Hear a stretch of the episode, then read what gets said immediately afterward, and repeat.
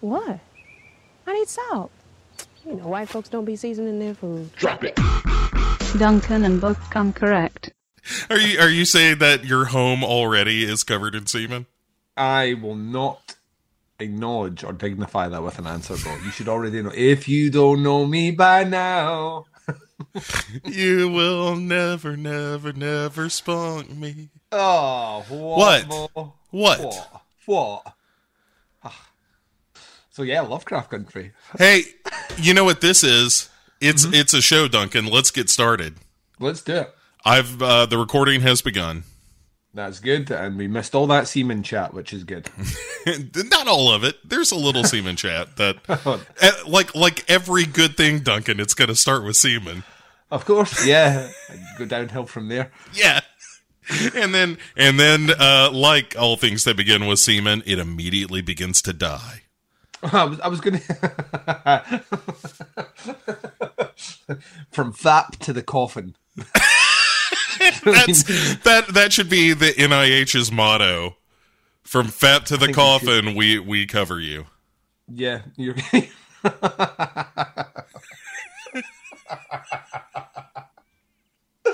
oh dear, this is this is ridiculous already. Uh-huh. Long at all.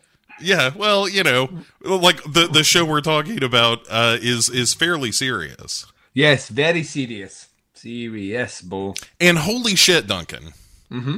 So here's what happened: is if you listen to the show, I know you don't, but if you listen to the show, what what you would know is that the last episode we uh we talk we were going to talk about the first two episodes and and couldn't Yes. uh because we talked so much about the first episode we ran out of time we talked so much about what we'd been. In fairness, it was the first recording in a while, so those intros will run long. yes But then we did spend about an hour and a bit chatting about a show, which was an hour.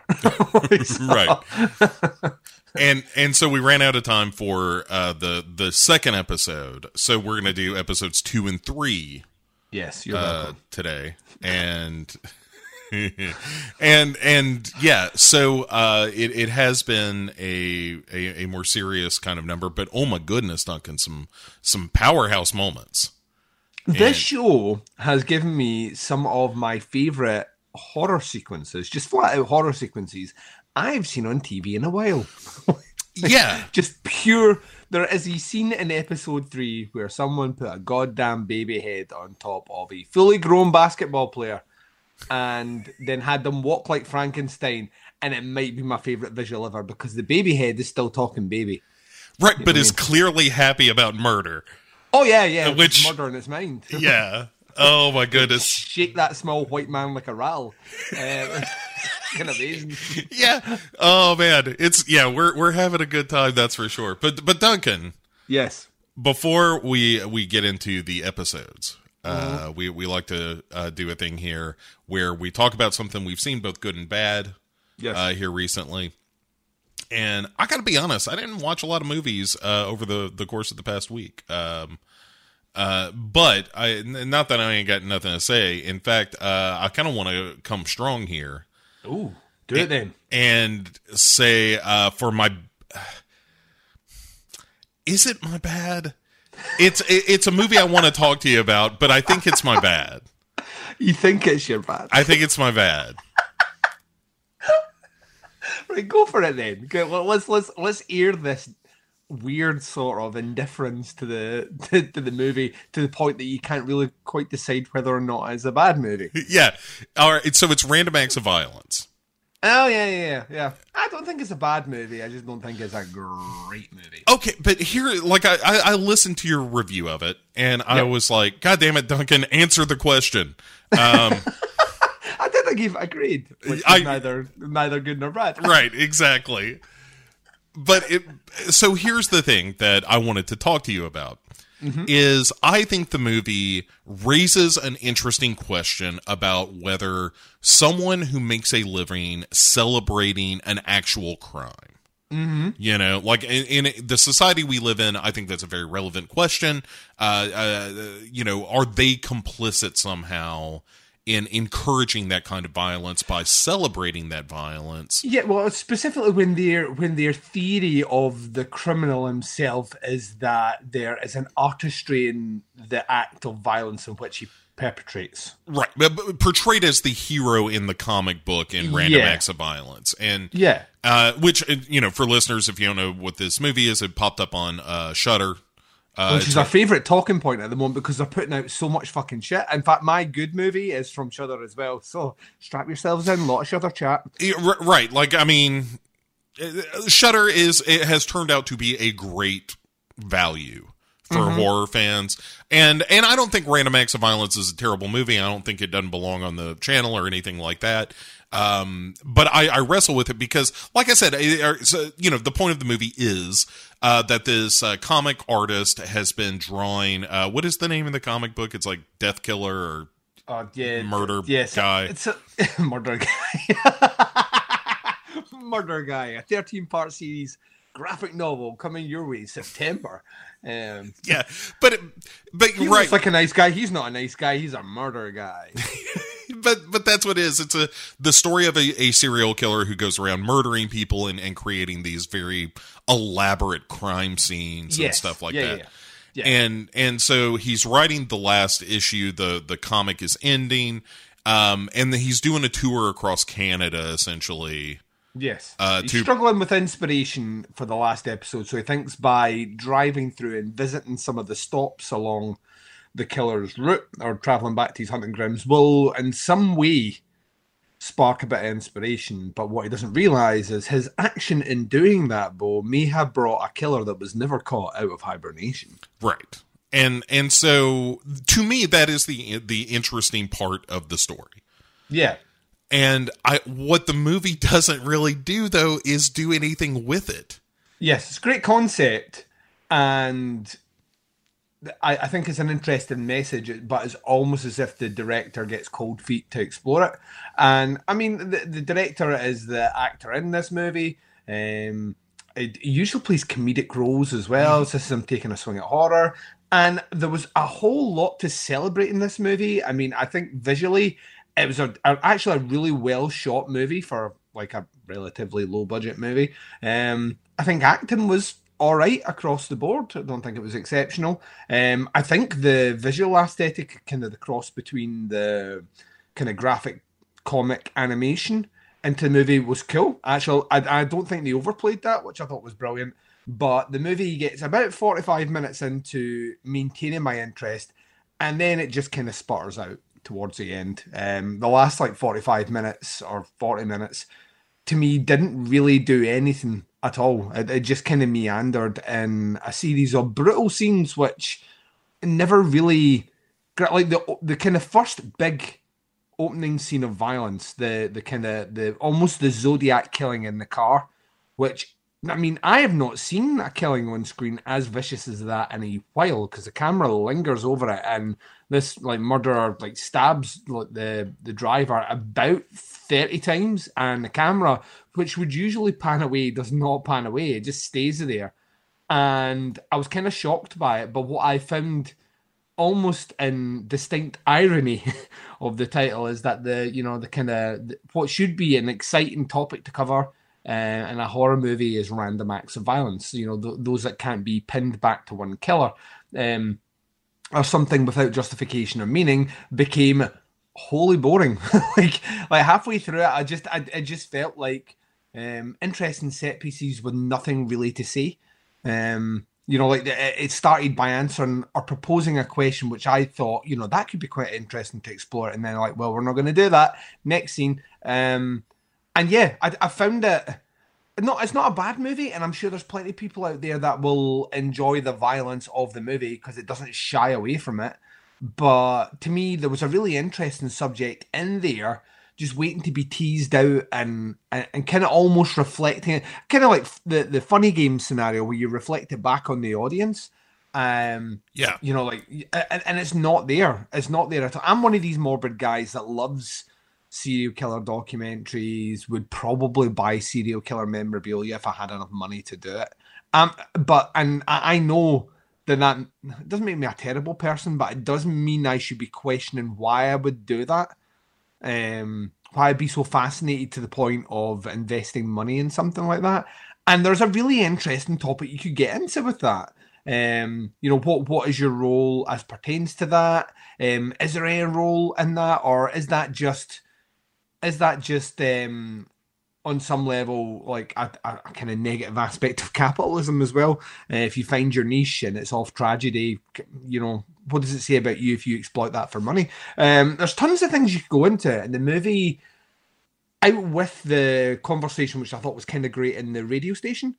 Um, it doesn't really, really do much after that. Yeah, that to me that was the big disappointment was like, well, then you just become a movie that is you know, sort of refreshingly brutal in its in its uh sadistic murder scenes where it's like, okay, well this feels visceral and I have a an emotional reaction to watching this. Um but other than that, it doesn't really it just doesn't fulfill the promise of of, Yeah. of what that first like uh, up to the radio station scene. Like I, i'm with you that that scene was like oh shit this this is really going to go into an interesting very you know uh self-reflexive kind of direct direction. But it's a question i think that all people who watch horror movies have asked at one time or another of like you know why am i so fascinated with with this kind of morbid shit? What does Yeah. that say something about me? And also what is the difference between something made up and something that draws so clearly from reality and is Yep. that the like you're fictionalizing a real thing and at what where is the line between fiction and reality Yeah, one And- of my favorite characters, and all well, we've spoken about this before in history of cinema, is Buffalo Bill. And Buffalo Bill, you know, is a is an amalgamation of Ted Bundy and Ed Gein. Mhm. Like the way he traps his victims is Ted Bundy. What he does to his victims is, you know, Ed Gein. Um, and so that's a bit like um, Thomas Harris pulled that directly out of real life events and you know tweaked you know moved it slightly to the side to to create a fictional serial killer uh, character wholly grounded in reality and you know I fucking love that movie. And what does that you know there's there's so many elements that you can get into with it. And maybe it's too much to ask for a movie to that a movie like this to deliver it but you you tease us by setting you start off so strong in that movie right. that I, I I'm like, you know, I had my full attention, um, and then towards the end, it finished, and it was a, an ending that I kind of expected. Um, and the last 45 minutes kind of dragged on. Not a bad movie by any stretch of the imagination, but you know, with, with just a little bit, just a little bit of tweaking and a little bit of time, and a bit, a bit more daring. I think. I think sometimes people feel that the daring thing you can do is be very violent on camera, and I actually think that's the least daring thing you can do. It's very easy to be violent on camera, right? Very, very, especially when you're you're playing to the the festival circuit and Shudder's picking you up. Very, very easy to be violent, right? What's maybe a bit more challenging, a bit more difficult, is to take that violence and make it a question um, which the audience then has to ask about themselves. And like I say, that's what Funny Games does so so well. And it's interesting that like maybe that's a concern is like Funny Games is still one of those movies that there are swaths of people that just don't get it. Yeah. Just just don't like it, but don't get the message. They just think it's violence for violence sake. Um and they don't understand the message behind it. And sometimes that can be a bit daunting on a filmmaker. I'll tell you, it, it was an it had an interesting premise and it was shot very well to the point that I'll be interested to see what he does again. Um, he, he certainly he can certainly direct. Uh, I just think he needs some tweaking, so to speak. Um, right i wish someone had had had kind of pushed like jay baruchel somewhere Mm. in the writing of it to be like no man just like lay it down like be if you're going to be a movie that's going to discuss these themes then make your movie about those themes and not just sort of at the end of the movie it's just sort of this kind of like revenge story but also maybe a grudging acknowledgement of like yes i deserve to die because of my complicitness with mm-hmm. these new murders but there's no moment for the two ideologies to debate there yes, and that's yeah, kind yeah. of what the movie needs is for that last confrontation between killer and comic writer to be about fiction versus reality. It'd be like showing up to a debate between two heavyweight debaters that get to have their opening statement and then that's time up. Right, right. You know what I mean? The opening statements are like, "You smell like farts." Yeah, well, you suck. All right. Well, we thank you for being here tonight. Well, let me pivot to a Shudder thing that I really, really like. Please do. Um, Impetigore. I, I've yet to watch it, but it's it's the guy who did Satan's Slaves recently, Yeah. and I really like that. Yeah, I think Impetigore's a better movie. Oh So, shit! All right, I think on. we, we, I think we are. I Did you see we- Duncan? Before you go any further, Yeah. I have to ask you. In comparing the two, you Mm-hmm. do recall the scene of the child going under the bus in Satan's Slaves, right? Because that's one of the fucking craziest things I ever saw. all I'm going to say is skinless babies. Fair enough. All right, done and done. Let's That's do it. Card. Uh, right. So, um, yeah. So, uh, this is Joko Anwar who did um, Satan Slaves, which was a remake slash sequel slash something of Satan Slaves from the eighties. This is he's kind of the big name currently in Indonesian cinema. Um, I believe he has made some movie in between these two, which is not genre at all. I think it's like a comedy or something, uh, which I kind of love. I think I think the the greatest directors are the ones that can just go right. Here's my horror film. Right, I'm going to do a comedy now, and oh, you know what, horror film. Um, but this one feels not necessarily tighter, but feels more confident. It's about an hour and 45 minutes in length and it breathes. It's, I, I mean, it has one of my favorite like opening sequences to a movie in a while in that I thought I was watching a slasher movie. I had one of the greatest cold open slasher movie, movie scenes I have seen in a long time. And um, then it goes completely in a different direction. Uh, and I won't give away too many details except that two people, um, two young, uh, well, two young ladies, uh, travel to kind of. To be honest, I think Indonesian horror is maybe I don't know, maybe 10, 15 years behind what everything else is. It's like they've only just discovered movies like The Ring, like last week. Right, They're like, right. "Oh, these movies are great, make them. And Yeah. I'm cool with that. I'm cool with that because those movies have been so far away for so long now that when these movies come in with a fresh take, I'm like that. This feels refreshing. yeah, I want to watch this. So Uh, yeah, at the time, I said that Satan's Slaves was like it, somebody had seen uh, The Conjuring Uh-huh. and was like, "Oh, I can do a better one of those." Yeah, it's, uh, uh, they feel they feel older and almost in in the way they're telling their story, and I, I I'm totally down with that. But um, we find this girl who finds it that she's relatives who have left her this large house in the middle of this kind of very rundown shanty village um, that you know has a bit of a dodgy past, and she thinks that what she can do is go there posing as a essentially as like a university student and find out if she can get some information about these this extended family that she knew nothing about. Uh, and when she arrives there, she finds out very, very quickly that all the locals are, to say fucked up would be an understatement, um, maybe Satan worshippers, and there is a curse on the town. Um, that curse meaning that any newborn child is born skinless. Um, and that's where I'll leave it. so, um, really, really, really good. I mean, I, I, I thought it has one of my favorite openers in a movie that I've seen in a long time. The closing scene in this movie is maybe one of my favorite closing sequences I've seen this year. Um, wow. And All that is like when it when it finished, I was like, holy fucking shit.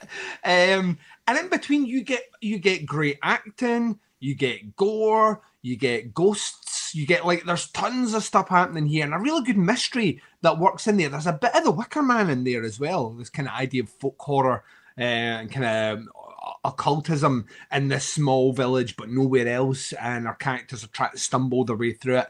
There's a bit of everything flung here, but it holds together very, very well. Like I say, great performances, shot beautifully. I mean, this this looks like a lot of money's been spent on it, and is bookended by two of my favorite, uh, two of my favorite sequences that I've seen this year that are right up there. Um, yeah, Joko Anwar is no joke. Uh, he is not a joke Anwar. He's Joko Anwar. Oh, I don't know why I did that. Hate myself. Hate myself. Um, I actually feel like I should be in that meme where Gordon Ramsay has two bits of bread either side of my head. Call me an idiot sandwich. Um, but yeah, I think uh, I think it's I think it's brilliant. I don't think it's. Uh, uh, let me temper it by saying I think it's brilliant, but I don't think there's anything necessarily new about it.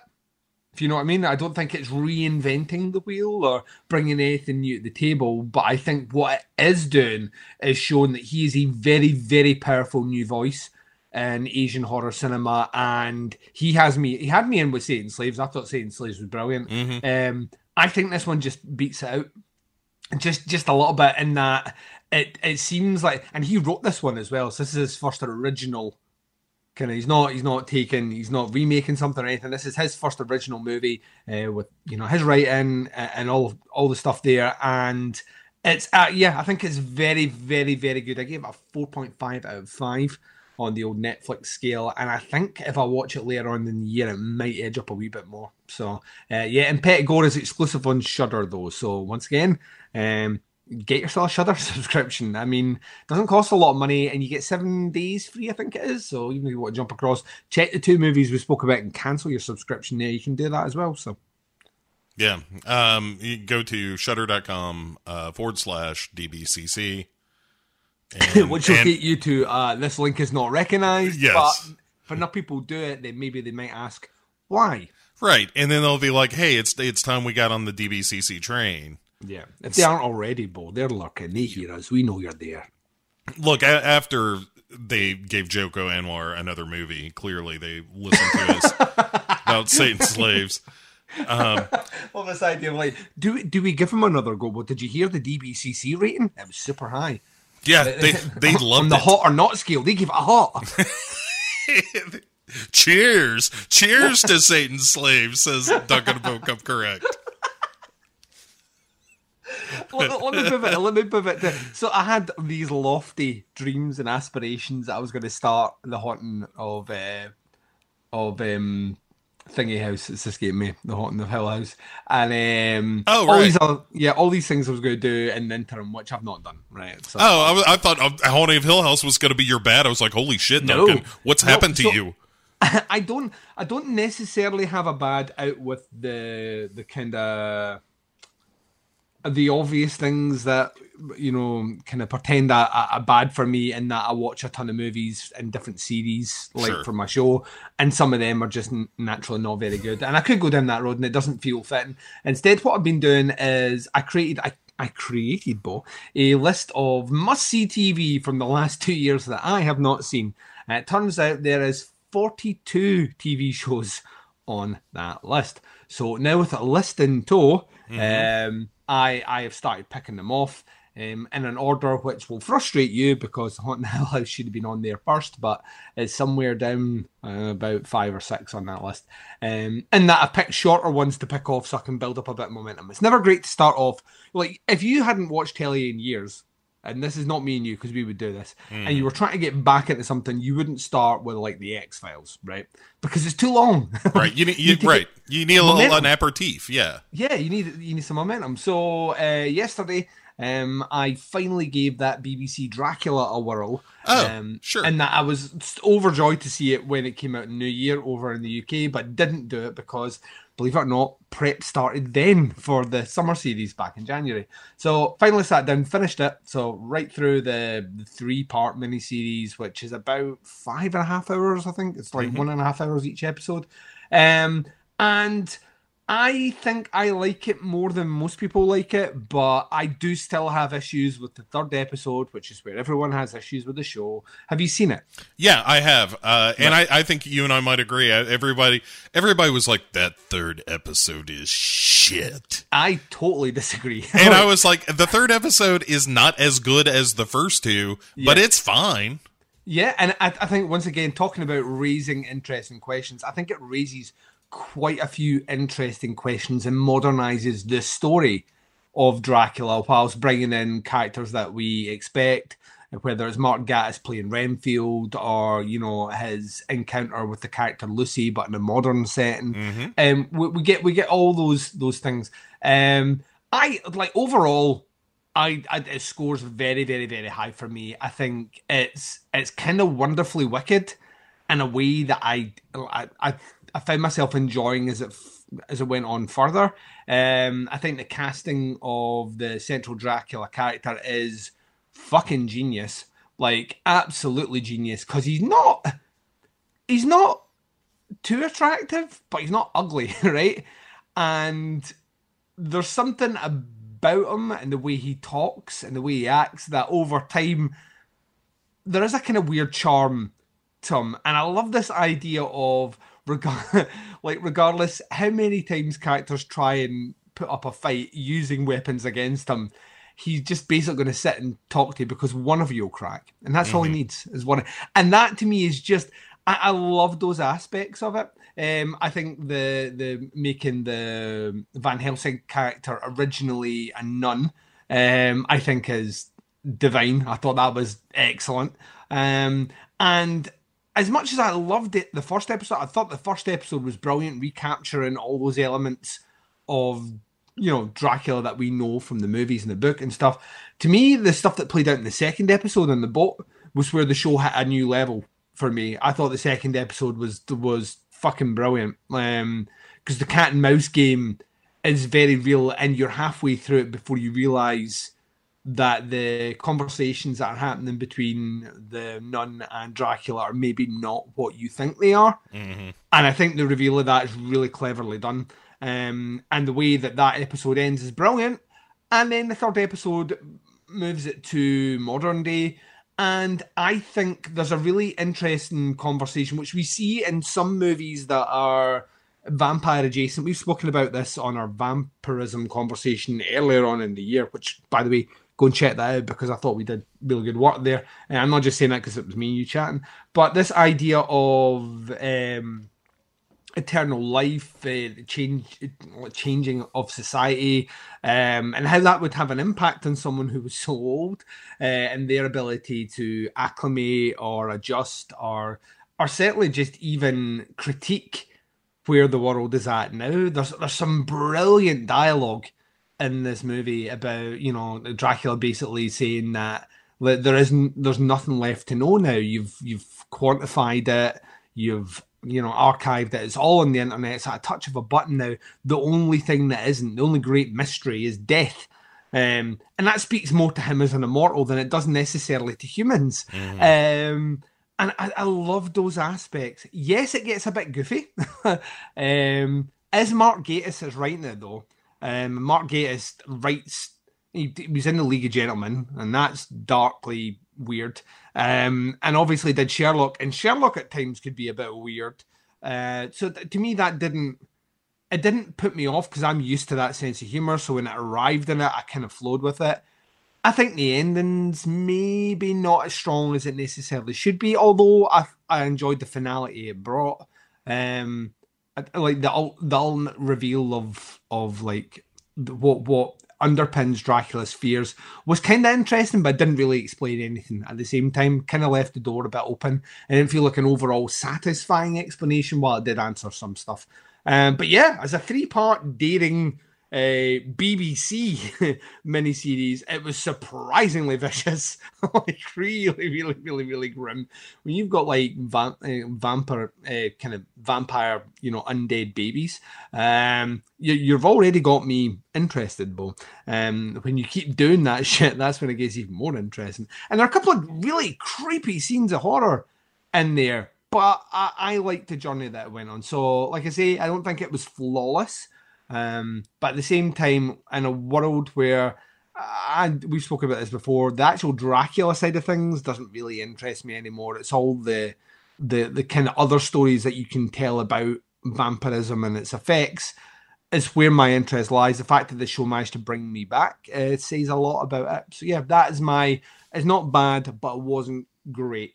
Um, watching in between. And trust me, there will be a ton of working through this list as we speak. I've already moved on to the next TV show that I'm picking off. So um, maybe by the next time, Bo, we'll have watched The Haunted Hill House. We'll never have watched it by then, but maybe, Bo. yeah, Disclaimer: Duncan won't do that. Maybe, Bo. it's just just to tease me at this point. As I've said a number of times, you're only hurting yourself.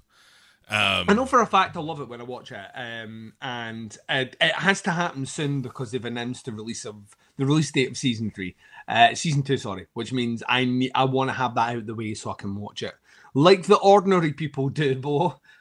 Episode to episode when it's released. You know, this is going to be one of those things where you end up watching Bly Manor before Hill House. Oh, I hate myself if that happens, Bo. Right. And I think he'll do it just to spite me. Well, now you've put the idea in my head. That's all I can think about. So, but before we get off Dracula or Dracula gets off, you know what I'm Mm-hmm. Yo, saying? hello, hi, hi-oh.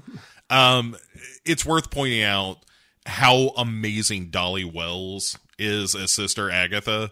Oh, she's amazing. Like- she's like my favorite character in it. Right. As much as Dracula, uh, what's his name? Claes Bang or whatever his name Yeah. is. Who is amazing as Dracula. He's still Dracula though. To get the kind of like the twist and a new kind of a new telling of the the Van Helsing character, she's fucking brilliant. Like every scene she's there, I'm like, yes, Right. I'm with you. I'm Team Agatha.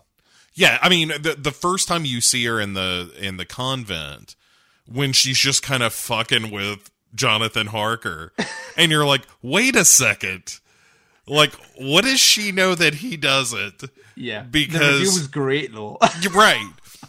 yeah.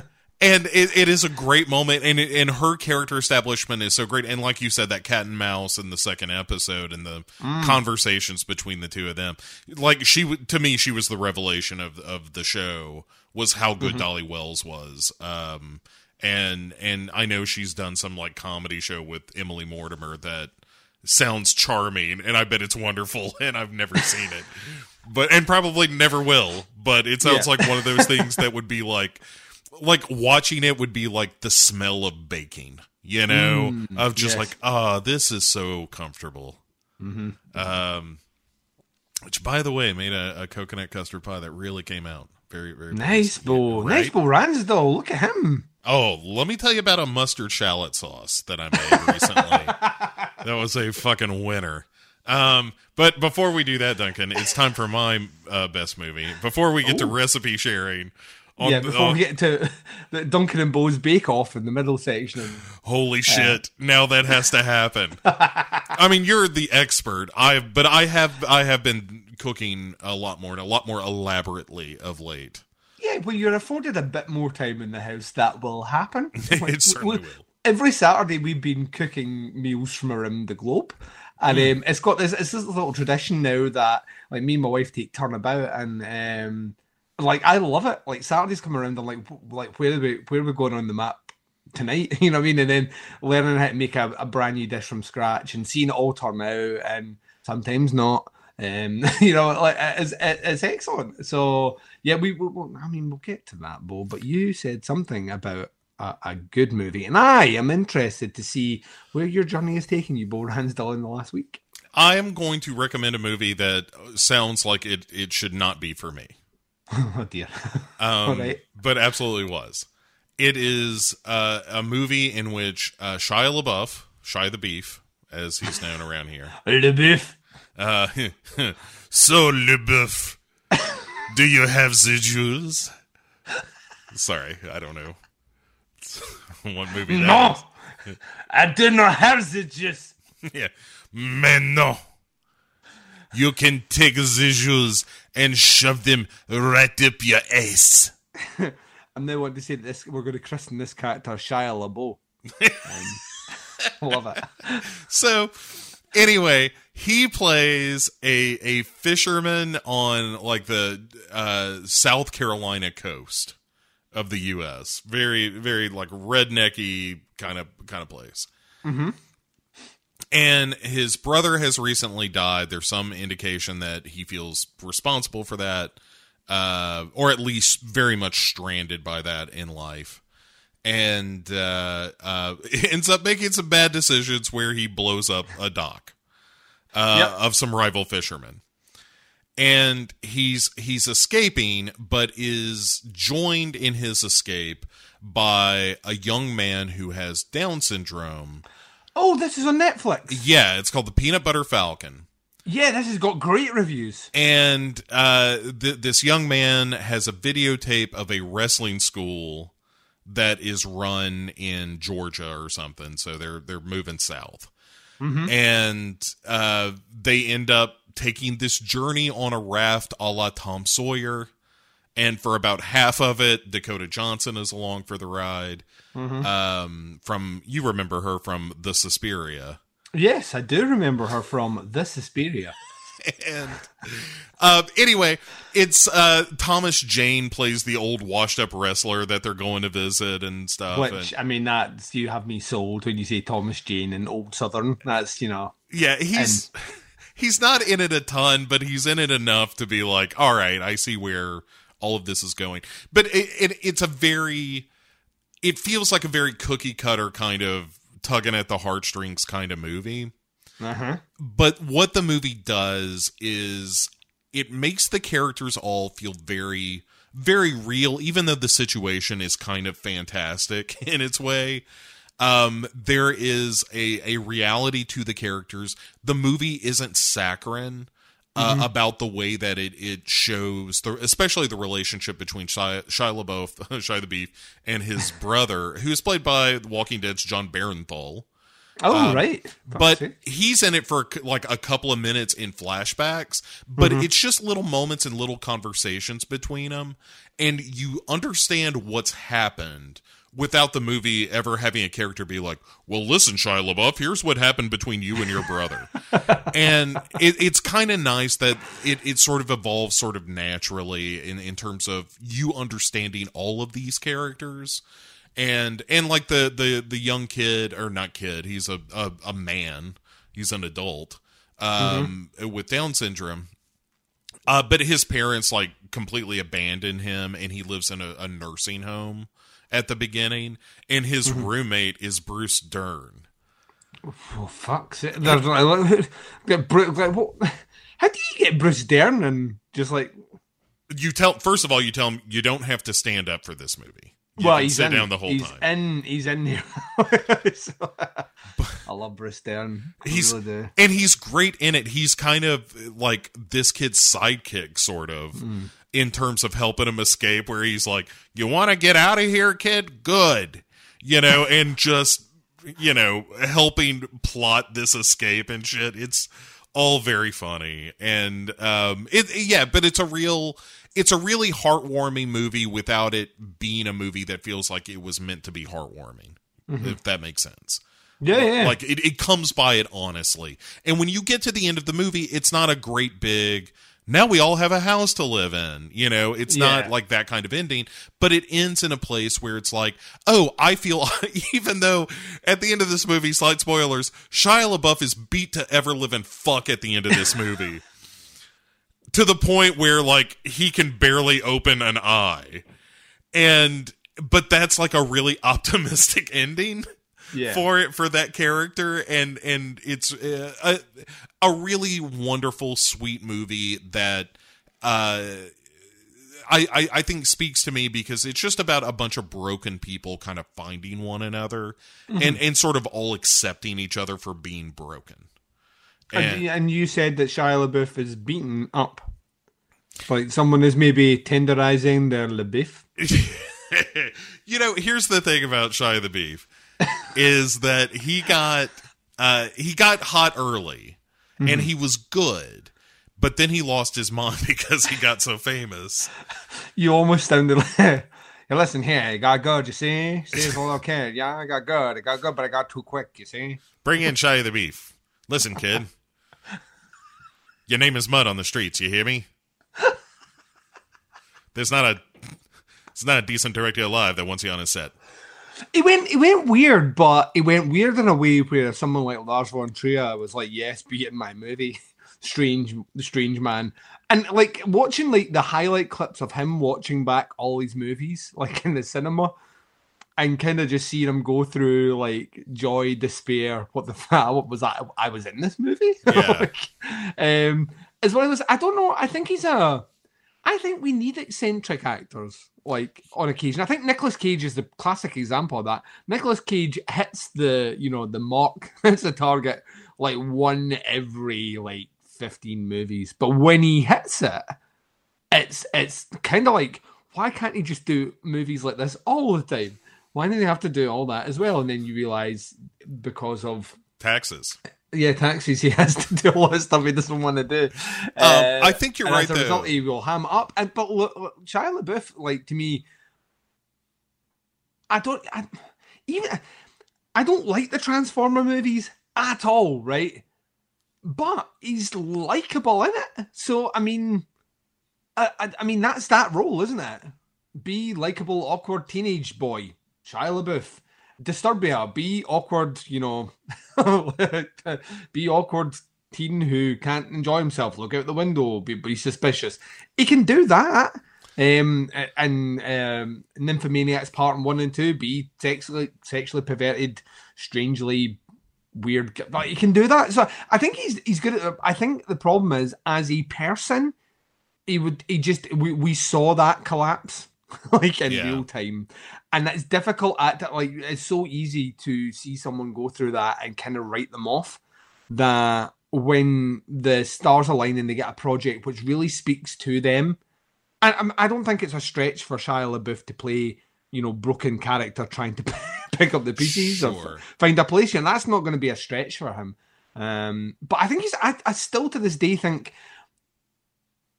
would, would I would I have written him off so much if he hadn't been in that terrible Indiana Jones movie? I mean, I don't know. But then there's help. so many other actors and actresses in that movie fucking making a state of themselves. Cate Blanchett, I'm looking at you with your fucking horrendous racist Russian Russian accent. Jesus Christ. What are you talking about, Dr. Vodka? Yeah, it's so fucking bad. Honestly, so bad. But I loved Um, it because that movie, like that movie was utter camp, and at least she was campy in it. Yeah, the way like, she like oh weirdly she knew what movie she was in, but still uh, we're she's a good actress. right, we're getting off the fucking point. The point is, Shia the Beef is a better actor than most people give him credit for, and I think Yes. what you're right about is that he, in much the same way Nicolas Cage is, he is at heart a character actor Yes, and yes. not a movie star actor. no. And so in something like the Peanut Butter Falcon, he's got this very like very grounded southern accent that isn't over the top and like, well, y'all, you know, it's not that kind of southern accent. oh, the Duke boys, they've jumped the creek. Um that's what they do. My favorite episode. Yeah, in midair, like Waylon Jennings stops the screen. It's like, round about this it's time the Duke boys had found themselves in a whole mess of trouble. I don't know about you, but I hope the General Lee's got wings. Down, down, down, down, down. Anyway, the, the, Yeah, I think you're right. He's he's a, he's a great he's a he's a very good character actor who has weirdly been blessed with movie star looks. Right. And and kind of got I mean he was a really good actor as a kid. And so got hot early and everybody wanted him to be a movie star but really he is most at home when he can just kind of inhabit a character it seems Yeah. like. And and and so that's kind of what he does in Peanut Butter Falcon. And uh it's uh like I said very sweet movie. All one correction though it's not Thomas Jane who is the uh uh the wrestler. Oh, you're It's- shooting this for me here. uh, let me um, let me correct it and give you one addition that's going to more than make up for this.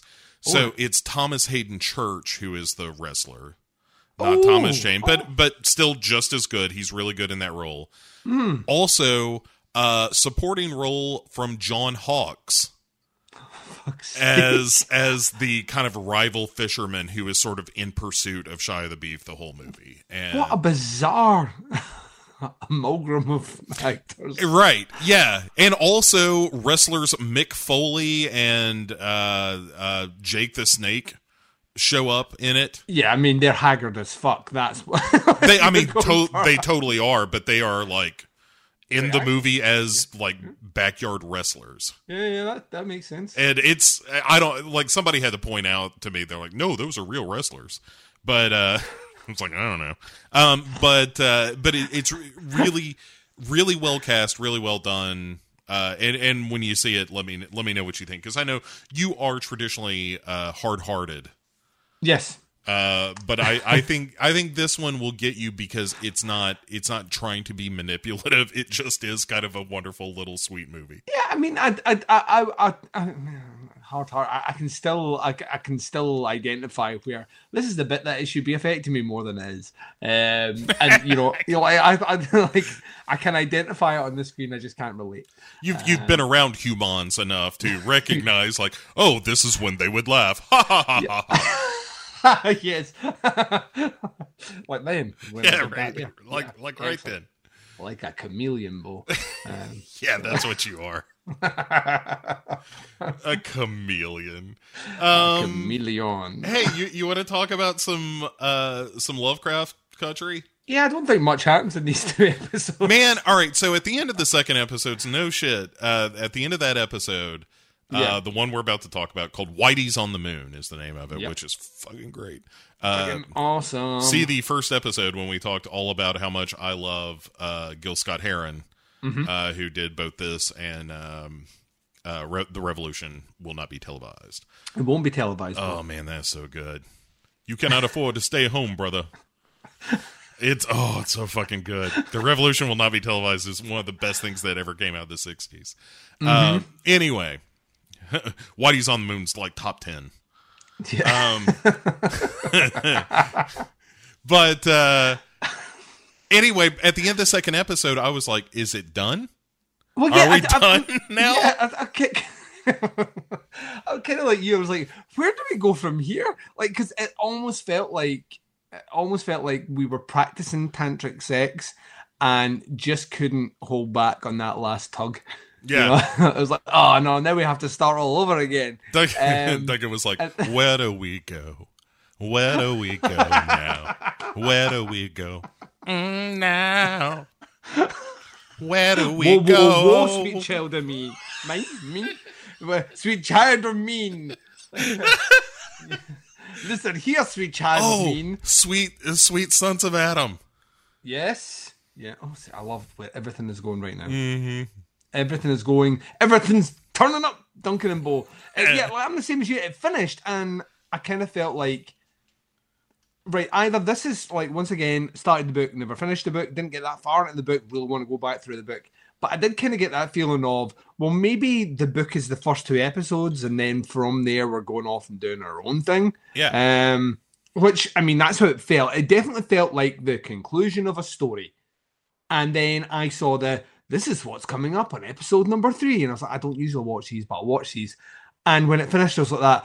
Oh yes, right, you've got me in. You've got Yeah. me in.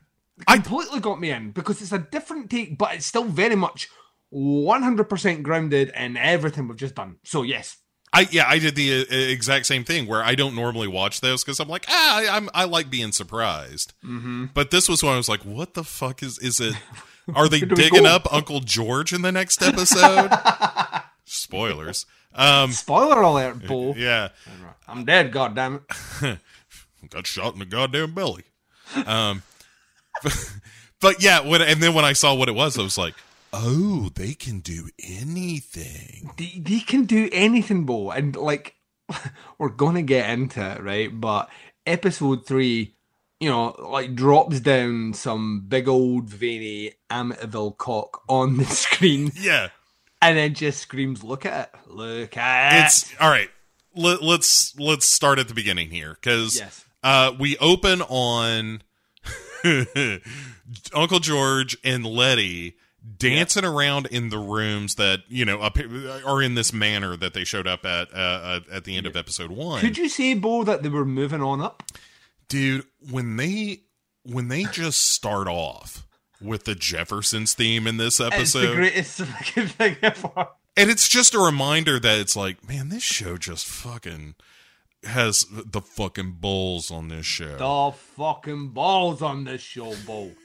right and i and i love it i love everything about these scenes it is uh it's, it's, just a co- it's as it's the it's the TV cinematic world confidence of a CEO arriving at a board meeting carrying a golf club.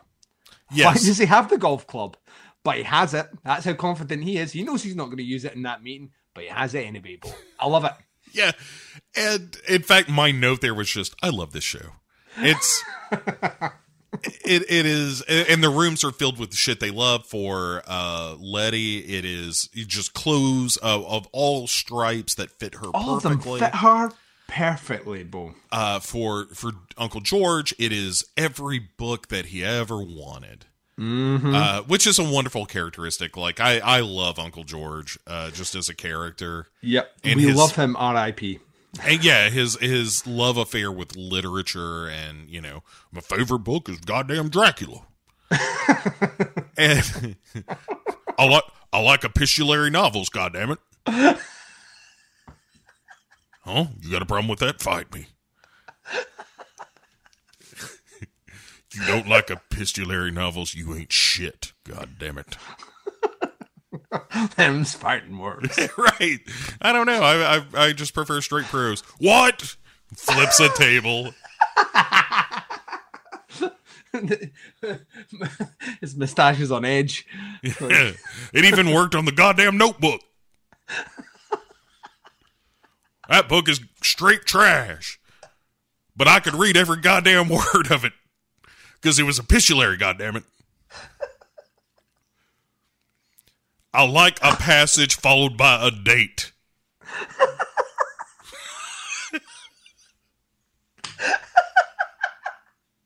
so Done already. man. Oh, so, shut up. I'm not editing these, uh, these as closely, so we can't afford to just laugh for 20 minutes.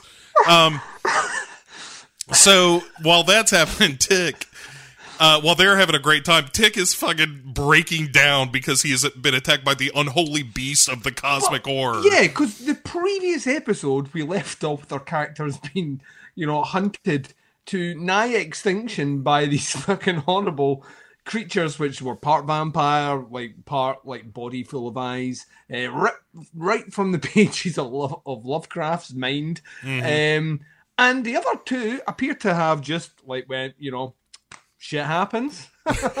Let's- might as well roll with it while he is in this existential crisis of what did I see? What does this mean? We aren't the only things on the world. Maybe Lovecraft was right. Maybe these things are real. If he was right about that, what else could he be right about?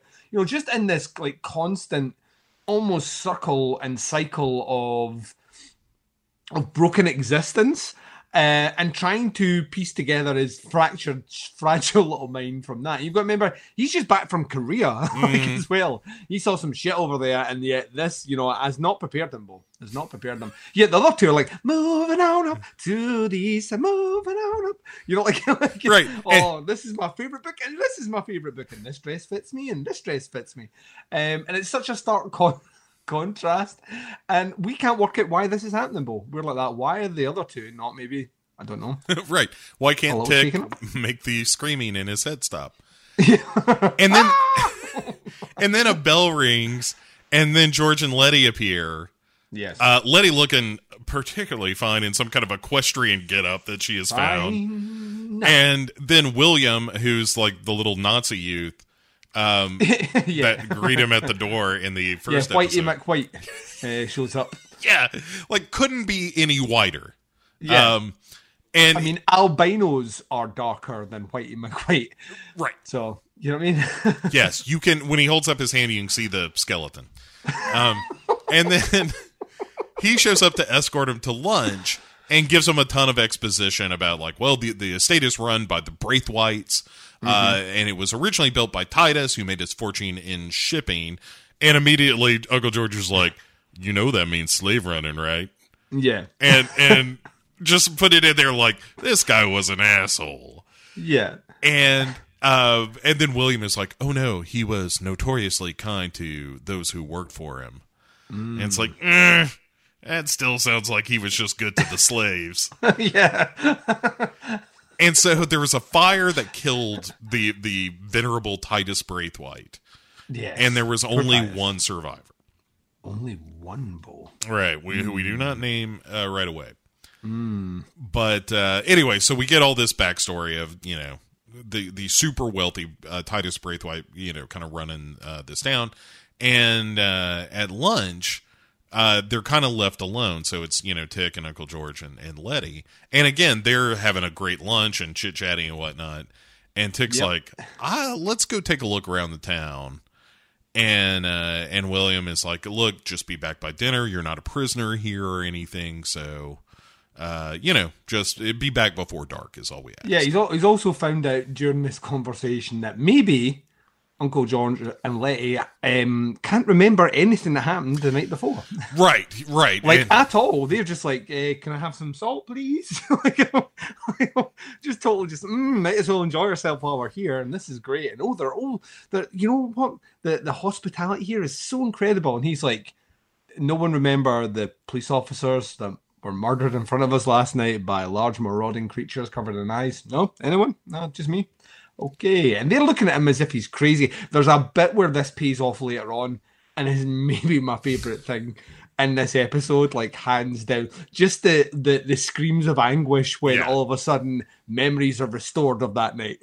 Like, And- "Ah!" and a second occasion. Yeah, we'll get to it, but um, yeah, it's a lot of existential problems there.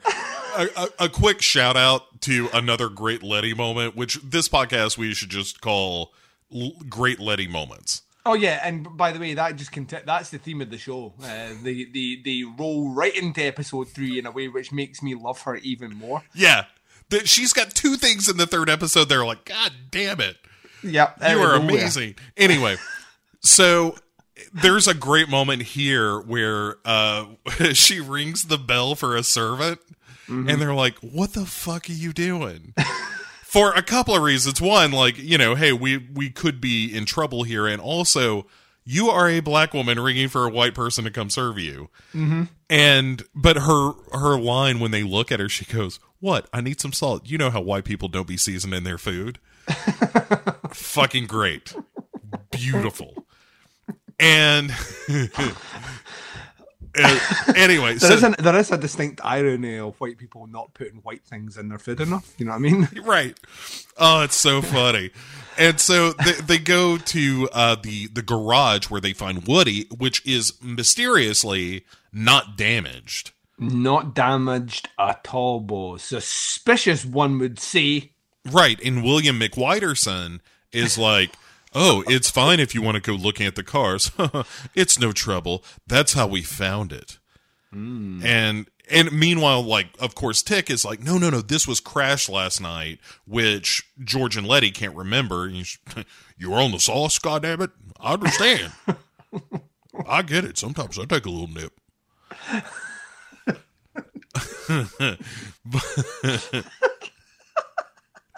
But our heroes then go to this village, which is like, ironically, the village from M. Night Shyamalan. Yeah. Brimley seems like the sort of guy that would take a nip from a hip flask while on the toilet taking a shit. Yeah, yeah, yeah.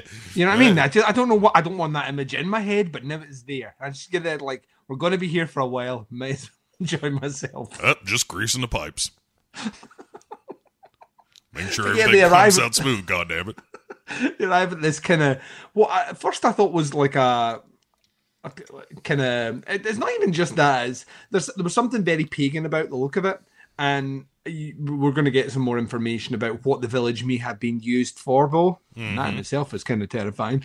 Um, but yeah, they're all kind of dressed in kind of ye old timey get up, and um, they're walking through, and they're all getting stared at because they're black. Um, and this village is for lack of a better word, white. And in the middle of it, though, there's this large kind of like stone tower, like the like something like you just see it and you go that. Oh, people get murdered in there. like, Right. That's a murder tower if ever I've seen one. when I see it, I I also like here that uh, as Tick is wandering around, like I know Dad's got to be uh, imprisoned here somewhere. And by the way, you hear that whistle? That's like the whistle that called off those monsters. Yeah. And while he's realistically explaining their situation, Uncle George and Letty are like, "I think he's got shell shock. Goddamn it, he's he's off his goddamn rocker." We're gonna have to hit him over the head with a coconut or a rock. when I give the signal, which is two twitches of my mustache,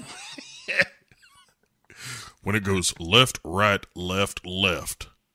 up down, up down, A B A B. We unlock Letty's superpower and she karate kicks him to the forehead. That's right. My, my mustache knows the goddamn Konami code.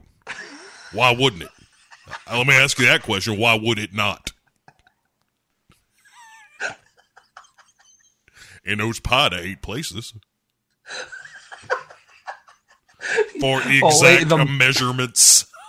All eight of those places are stuck in his mustache where he's eating it. Oh man. Oh oh dear. But so they then uh out comes a, a woman with a pair of snarling dogs. And When you just hear when that happens. yeah, and she's she's a real pill. They uh They're like, "Hey, this this big stone building here, what's in that? Is that a prison?" And she's like, "Oh no. That's just uh, where we keep the food." Sorry. you old timey Karen. Yeah. The character there with a couple of dogs. And then she has this speech that is as thinly veiled a racist speech Oh yeah. as as you can get and still be somewhat veiled. She she's been to an RNC convention, but um, that's what she's been. Yeah, she's she's like, we had to build this because the bears came in, and Uncle George's like, you're talking about grizzly bears, goddamn it, and she's like, "No, You don't want a goddamn grizzly. what you do is you put bells on your shoes, goddamn it, works like a charm, and, and she's like, no. Just black bears mostly. You know, mm-hmm. when the blacks come in, mm-hmm. they're just beasts. You know, they're mm. smart, but they're not smart smart. And like, meanwhile, they're all just like, "Oh, fucking this lady." Yeah. And uh, anyway, after they all leave, they're like, "There's a fucking dungeon in that place," and N- Natalie McRacist back there is hiding something because if that place uh, is made of stone, it's got a dungeon, and that's probably where Montrose, aka Omar, is being Yes, kept. Omar. Yeah, while they're in there looking, The Wire. yeah. While they're while they're in there looking around, they hear.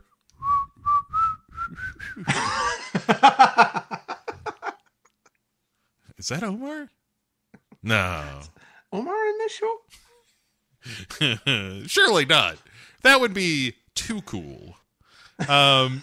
Anyway, so they're cutting across the woods on their way back to the Braithwhite Manor. Yeah, because they have to make it back in time because were told not to stay out too late and to be back for dinner. Right. And sun be setting, Bo. right. And so they're trying to make it back, and then the Shoggoths uh, start stalking them again. Yep. Um, and while we see the Shoggoths creeping up on him, George is like, Shoggoth seems like a like an industrial like a techno industrial dance troupe. you know what I mean? "We should be Shoggoth." Yeah, here here is the Shoggoths to do their interpretive dance representation of I am the lamb. I am the lamb. Yeah, I don't know. I just imagined that someone was doing a really dark, like I, I made up the song. You know what I mean? If someone was doing a really Well, that's how all songs. song. Yeah, Yeah. that's how all songs happen. They're just made up, Duncan. Yeah, well, I, I just imagine if someone was doing it, you know, as an, like they would they would take a line from the Bible and then shove it in there and make it all ominous and shit. I'm on it, goth. You need to I know how stop talking because you're giving away the secrets of our band. I do need to like yes, do not listen.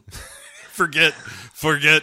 Well, we'll cast that spell, Duncan, where our listeners will forget they ever heard about the Shoggoths. They're they're Yeah. like they'll be like, man, that episode was an hour and forty minutes long. There's no way I only remember like Yeah, they're gonna hit stop at it. They're gonna stop at it, and all of a sudden they're gonna hear moving on up, moving on up Right. to the east side, moving on up.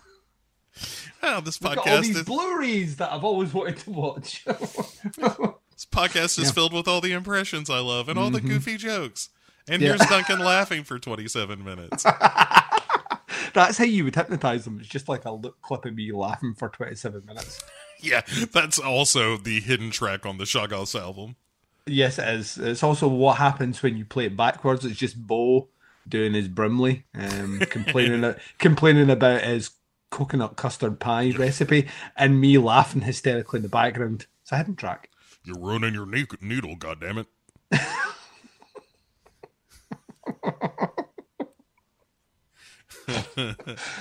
and all right, so while while the Shoggoths are stalking him, George is like, "Hey, no, so Titus was notoriously kind with Hannah, the slave who escaped the fire, and was an ancestor of yours. Huh. Hmm. I don't know math, but things are starting to add up. Oh, I see what I did there. And and then the Shoggoths attack, but they are called off uh, before they can eat our heroes by uh, Christina or Extina uh, Braithwhite. and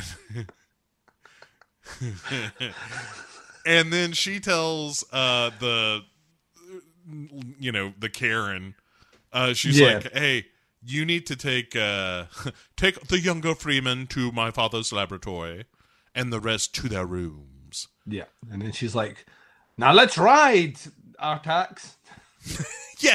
As soon as she leaves, also Letty and George are like, "The f- why am I so dirty?" Yeah, like once again, memory just goes. Um, because like you get a feeling that Tick is quite happy that now they finally believe him that the Shoggoths are a real thing, and then she rides off and they're like, mm, "Why am I?" And he's, "Oh god damn it!" Oh, come on. uh, was I rolling down a hill again? God damn it! Sometimes I do that for fun. Was I doing it again? God damn it! Wee, wee. You ever you ever just shove yourself in a big tire and roll yourself down a hill? God damn it, it is. See if there's footage out there of Wilford Brimley when he was still alive, God rest his soul, in a giant tire rolling down a hill. Then like nothing makes any sense anymore. Yeah, just a giant tractor tire. See if you can CGI that video and send it to me. I will be forever in your debt, listener. bouncing down a hill. God damn it. so, meanwhile, in the lab, uh, the bad guy from Ghost is having his liver removed. The bad guy from God. Literally how I know him as well. Yeah. He's been in loads of things I've seen, but whenever it's like, you're the bad guy from Ghost. Yeah, Tony Goldwyn is his name. He's a wonderful actor, but yeah, he uh, he's getting his liver removed, and uh, uh, it looks like there's like some priest doing a, a, a conjuring or something, but it turns Yeah. out he's just having one of his berobed henchmen cut part of his liver out. Yeah, well, but if you're going to have minor surgery removing a part of a vital organ, you get one of your robed henchmen. Yeah, it's cheap. Uh, also covered by his HMO. Yes, yes. Thankfully. Yeah, Otherwise, you wouldn't do it. oh my god, the bills. Uh, but but Tick is watching all this happen as Xtina is is getting herself a drink, and she's just like, "Guess I'm just gonna lube up a little bit. It's gonna be fine. yeah. It's fine." And we cut away from the doings in the lab to Uncle George, who's kind of pacing around his in his room. He's like, "I'm pretty sure I forgot something. Goddamn it, I just can't remember what I mm. forgot." and he finds a book uh, of the the House on the Borderlands mm-hmm. by H.P. Lovecraft, which opens a mm-hmm. secret passage. Yes. And all I want in this world, Duncan, is to someday find a secret passage that opens with a book. Yeah, I, I mean, to be honest, Bo, one day I think from podcasting we will be wealthy enough to have someone build it for us. I and especially one that leads to a secret library, which is Oh, of what course. Uncle Yeah, George finds here. Just Yeah, ha- goddamn more hashtag- books. Hashtag scored goals, Bo. you know what I mean? right. Oh my god. You know, even if we have to share it, it's a big enough place. I think we yeah, I think we, we I think we get it someplace that both of us can go to. That's about equal distance away. I'm thinking Iceland or no Greenland. Greenland would be in between the two. We'll get built on Greenland. There's not a lot of things there anyway, and then Yeah. we can fly out there and vacay at our secret room, which is opened by ebook. Why on earth would I ever leave our estate once we're there? Well, that's the well. This is. I mean, that's that's the plan, isn't it? It's the ultimate trap. it's our folly, really. We build it knowing that we can visit whenever we want, but we never leave. So Right. Why on earth would we? We've got secret doors and shit. yeah, well, this is the, but this is the the plight of George, isn't it? He opens up to a library that has everything he could ever want, Right. and some things he didn't know he wanted. But guess what? He go do some reading. Yeah, he, he finds a book that is called Order of the Ancient Dawn. Yes. And it's like, oh, well, that sounds like Dianetics. and then, and so uh, then the bad guy from Ghost is, is being sewn up back in the lab, and uh, and he and he stands up after the robe guy leaves, and it's like, oh, he's the real uh, villain of the of the show. Yeah. and uh, he looks at this painting is a, a, a portrait, a por- not a portrait, is a picture. there wasn't an artist at the time uh, painting Adam as he named all the animals. That was uh, arguably did not happen. Um, oh dear, hot take. I take that. Well, I, I've alienated the the RNC listeners uh, from the show, and now you're alien. Well, to be honest, there's crossover there, so that's fine. Oh, just wait till we get to the Aristotelians. we will we will undo their moral philosophy. Um, Come at me, Illuminati. Come at me. right, and all you Kantians with your nature of the good. I like the way you say Kantians and I say Kantians. That's what I meant. Ugh, fuck. Yeah.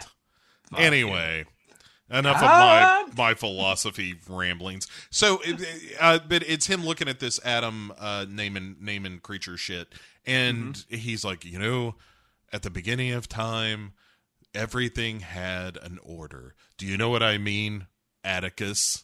Yeah. um, And he's like, yeah, you mean everything knew its place, and he's like, right, because I'm a villain.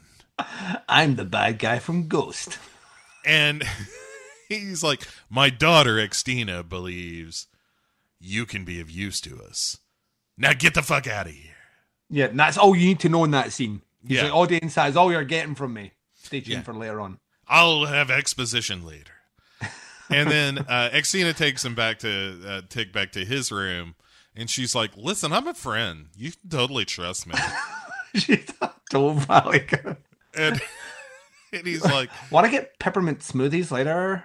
Okay. "I just look. I'm gonna have a couple of martinis, and whatever my dad wants to do, my dad's gonna do. You know what I mean? I can't stop him." it's so pushy. just don't be a jerk. I'm I'm your friend. and anyway, uh, Atticus is like, well, if you're my friend, why don't you turn off whatever it is that makes uh, Uncle George and That's Letty a great forget? scene. So fucking good. And she's like, okay, got that. And then all you hear is, ah! in the background. And then it's So fucking good. right. They start screaming. He's stuck in his cell with like a force field now. Yeah, because we've got force fields. Well, but we kind of always have, like from the first yeah, it's like, episode. it's like portal force fields. Right. And and also like when the truck hit or did not hit the silver sedan, that was a force field thing and all Yeah, that stuff. it has to be. Goddamn force field, Bo. Goddamn force field.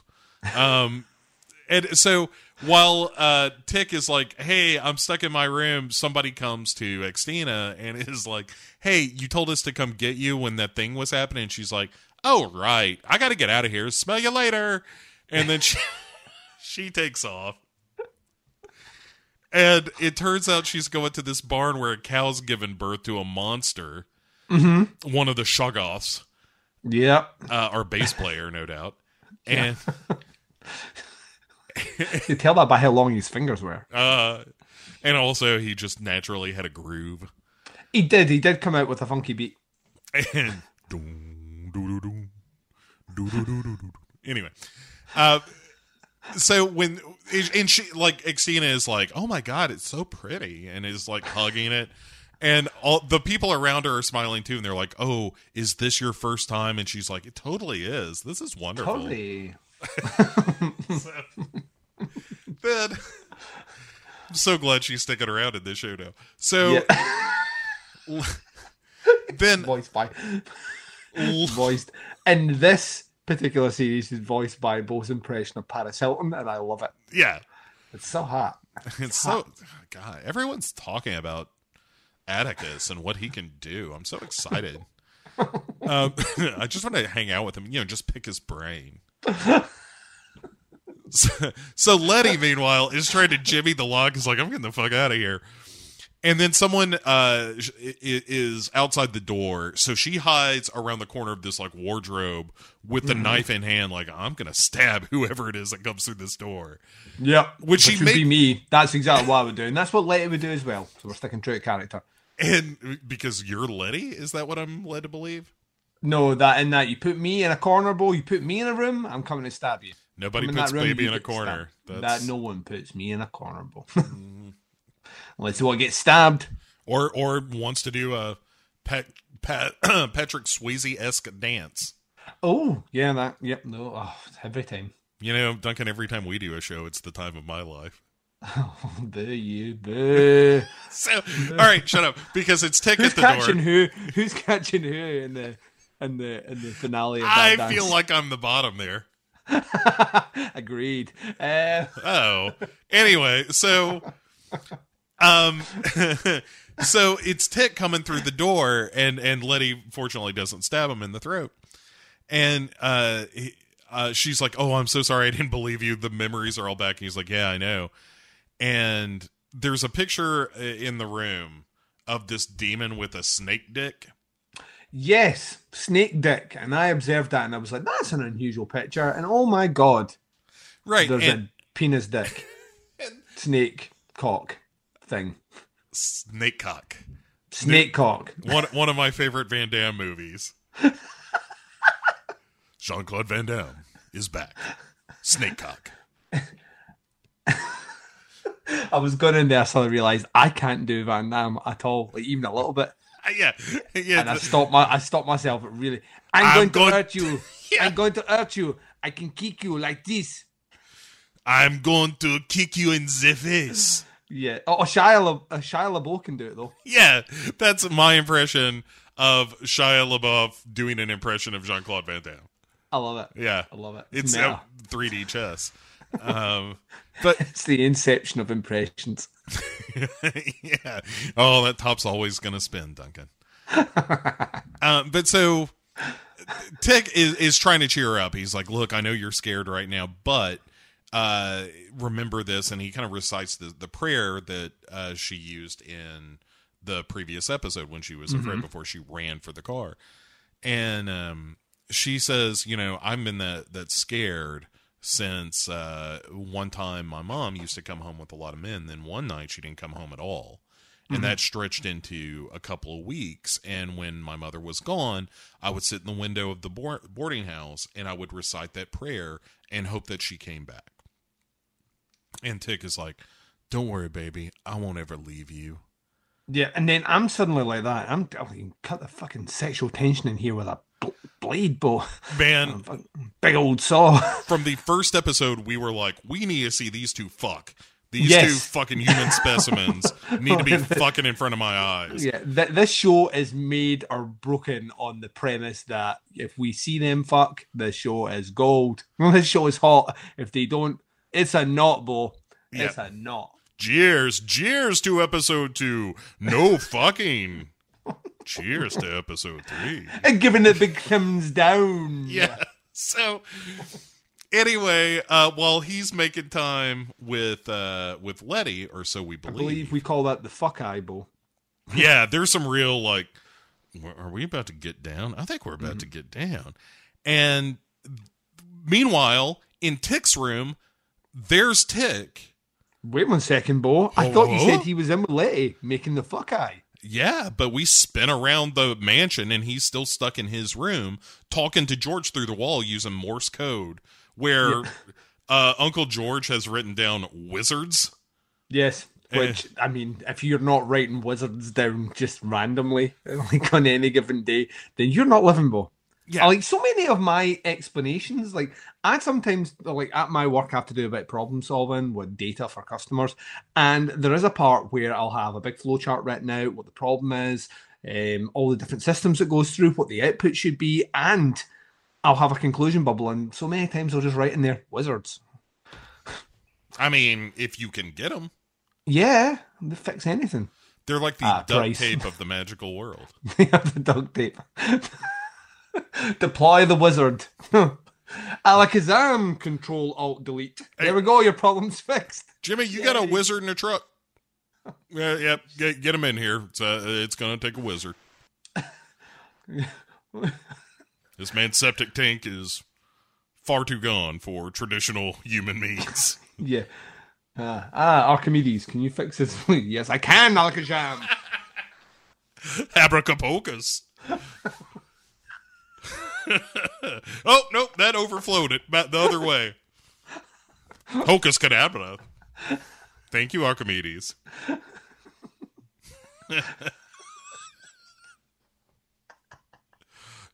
Oh, what Other worlds we paint, man. So- honestly, you could live there for like a day. Service so ah. fast you'll think it's magic because it is.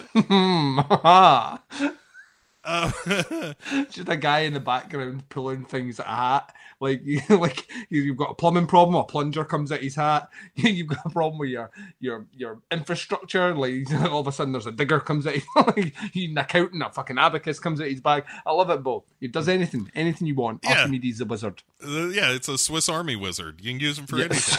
Swiss Army Wizard needs to be a movie. Yeah. Oh my god. Archimedes, conjure me a toothpick. As you wish. You know, I understand the celestial bodies and the construction of time and temporal mechanics. Yeah, I need a toothpick. Sesame seed stuck right at the back. I can I can give you untold wealth and power. With a, a wave of my hand and a chanting of my tongue. I can Just a toothpick. You can you can see nations bow before you. I love that so many of our great characters are suddenly struck with menial tasks that break their will. Yeah. Um, it's, it's great. They all end up the same way in Duncan Yeah. Bowles' world. yeah, uh, it's just that the curse of middle age, I suppose. Just the moment you realize it doesn't matter who you are, what you do, it's all Yep. it's all coming for us. where, where, where dreams are pra- replaced with cold hard reality. Right. Duncan and Bo come correct. Coming your coming your way every week. Where where we don't mean to compromise, we just do. um, but anyway, while uh, interrupting this little conversation about wizards that they're having through the wall, yeah. um, Tick hears someone uh, near the door in his room, and he goes to check it out, and then somebody just starts shooting through the fucking door, Yep. and in comes Ji-Ah, uh, who apparently is a Korean soldier that he fought in the war, one presumes, and Yeah. also is the voice we heard on the phone in the first episode. Mm-hmm. Um, And yeah, he has to fight for his life here, yeah, and he obviously doesn't want to, but like Ji-Ah has taken no nose here. Right. She's one mission, which is death to death to the black man. So she's coming at him hard. one of them is trying not to murder the other. Yes. The other yes. one is not playing by those same rules. The- Yeah, the other one didn't get that updated rule book. So so they start wrestling, and then we see what what's up with Uncle George. Which you could argue Uncle George maybe gets the best out of the three deals. Sure, Yeah. yeah. he- uh, look, I, I'm an old man. I can't do snake dicks and and fist fights. How about some slow dancing? Although I would argue here, of the three characters here, Wilford Brimley would be the most adequately prepared for snake dicks. Or, well, come on, let's be honest, we've seen him in movies where he has to take out snakes and make booby traps out of them. That happened in a real movie, ladies and gents. Um, and Wilford Brimley was in it. And to take down soldiers, once again, Brimley can do it. My money's on Brimley.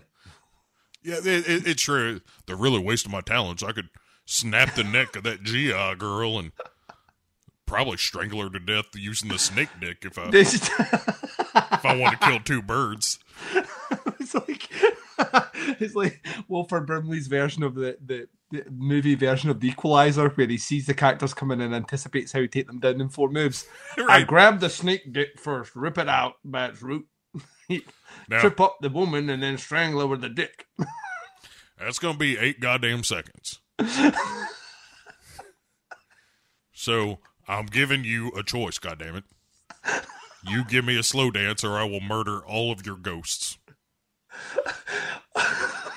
And they're like, all right, all right, you get the dance. All right, You get, you get it does. Yeah, like because the thing is, like in the previous episode, um, we remember that Uncle George had phoned uh, Hippolyta to say, you know, next time we come out and do one of these, you know, I, I want you to come with me. And there's that. We've said it before. They are the, the most adorbs couple in Mhm. the history of TV. It's just like a, it's like a proper grounded love, and obviously she appears, and they start having this very meaningful conversation as they're slow dancing. But Uncle George is wise beyond his years, Bo Ransdell. Oh yeah, And maybe he starts to put together that maybe things aren't like we see. yeah. He's like, "You're not real, goddammit.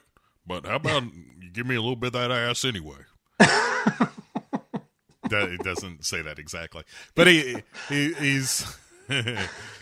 uh, she's like, "Yeah, let's let's dance anyway." He's like, "Well, all right. I mean, if I'm stuck in this illusion, I might as well get me a little grope." Yeah. And then, so we cut from that to Letty, who is getting hot and heavier with Tick, Mm-hmm. uh, who, by the way, is getting stabbed in the shoulder in his room. One of them is not having the best time compared to the other two at the moment. And that Right. character is the one who never lost his memories to begin with. You could see that this show is shitting on Tick.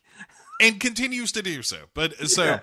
then then we come back to George, who's talking about the the house on the borderlands, the Lovecraft story, which is all Mm-hmm. about a guy who goes to this ancient village and and then moves on to uh what is it the land of sleep or whatever it is where he's reunited with his lover and um is and, and then at the end of it a building collapses which is like here's what's going to happen in the rest of the episode Yeah, I get a great, a great like level of uh, foreboding inevitability. Um, which once again, I love. We, we mentioned it in the, the previous episode as well. The show isn't backwards at saying, "Look at this book here." This episode's kind of gonna, it's gonna emulate a lot of what you see in here. So these are not just, oh, we're just mentioning things as as kind of reference points. These are specific indicators to how episodes will turn out, which I once again think is great. Yes.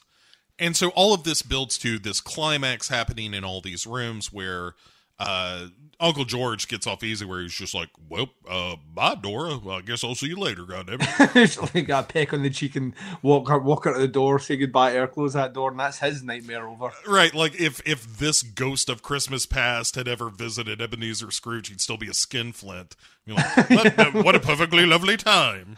He closes the door and he's like, I don't know how I survived that. Um, meanwhile, though, Letty is getting a snake dick. Uh, like Tick pulls down his pants, and it's the demon snake dick. yep, the And- demon snake dick. and it's crazy.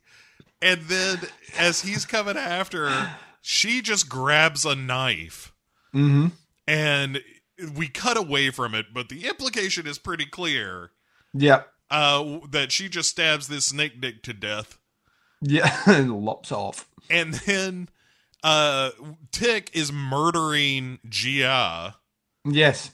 and To death, Bo. t- yeah, st- strangling her to death.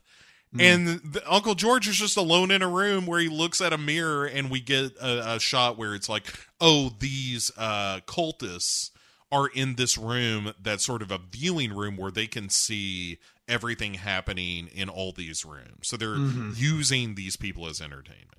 Yeah. There's a lot of rapid hand motion underneath the robes. Yeah, they're all Yeah. like, oh, when, when he had to choke out that Korean girl. um, but then a dinner bell rings, Duncan. Yeah. Which will always make your dick limp. Because hungered, Bo. You're like, need to go and feed. must eat, then fuck. that is, that is, um, by the way, the Hulk translation of eat, drink, uh, man, woman. Is is Eat eat, love. fuck crush? Is that what you're telling me? Eat, crush, sleep. fuck. Eat, crush, sleep, fuck. I'm sure a David Lynch character has said those words in that order in that voice before. yeah, one one of those ghosts from the the third season. Uh, Yeah. it's right up there Got with a the got a light. We've spent too much time together. eat, crush, sleep, fuck. This is the water, and this is Oh. Yeah, the that's water. like, it's like the cliff notes of that monologue.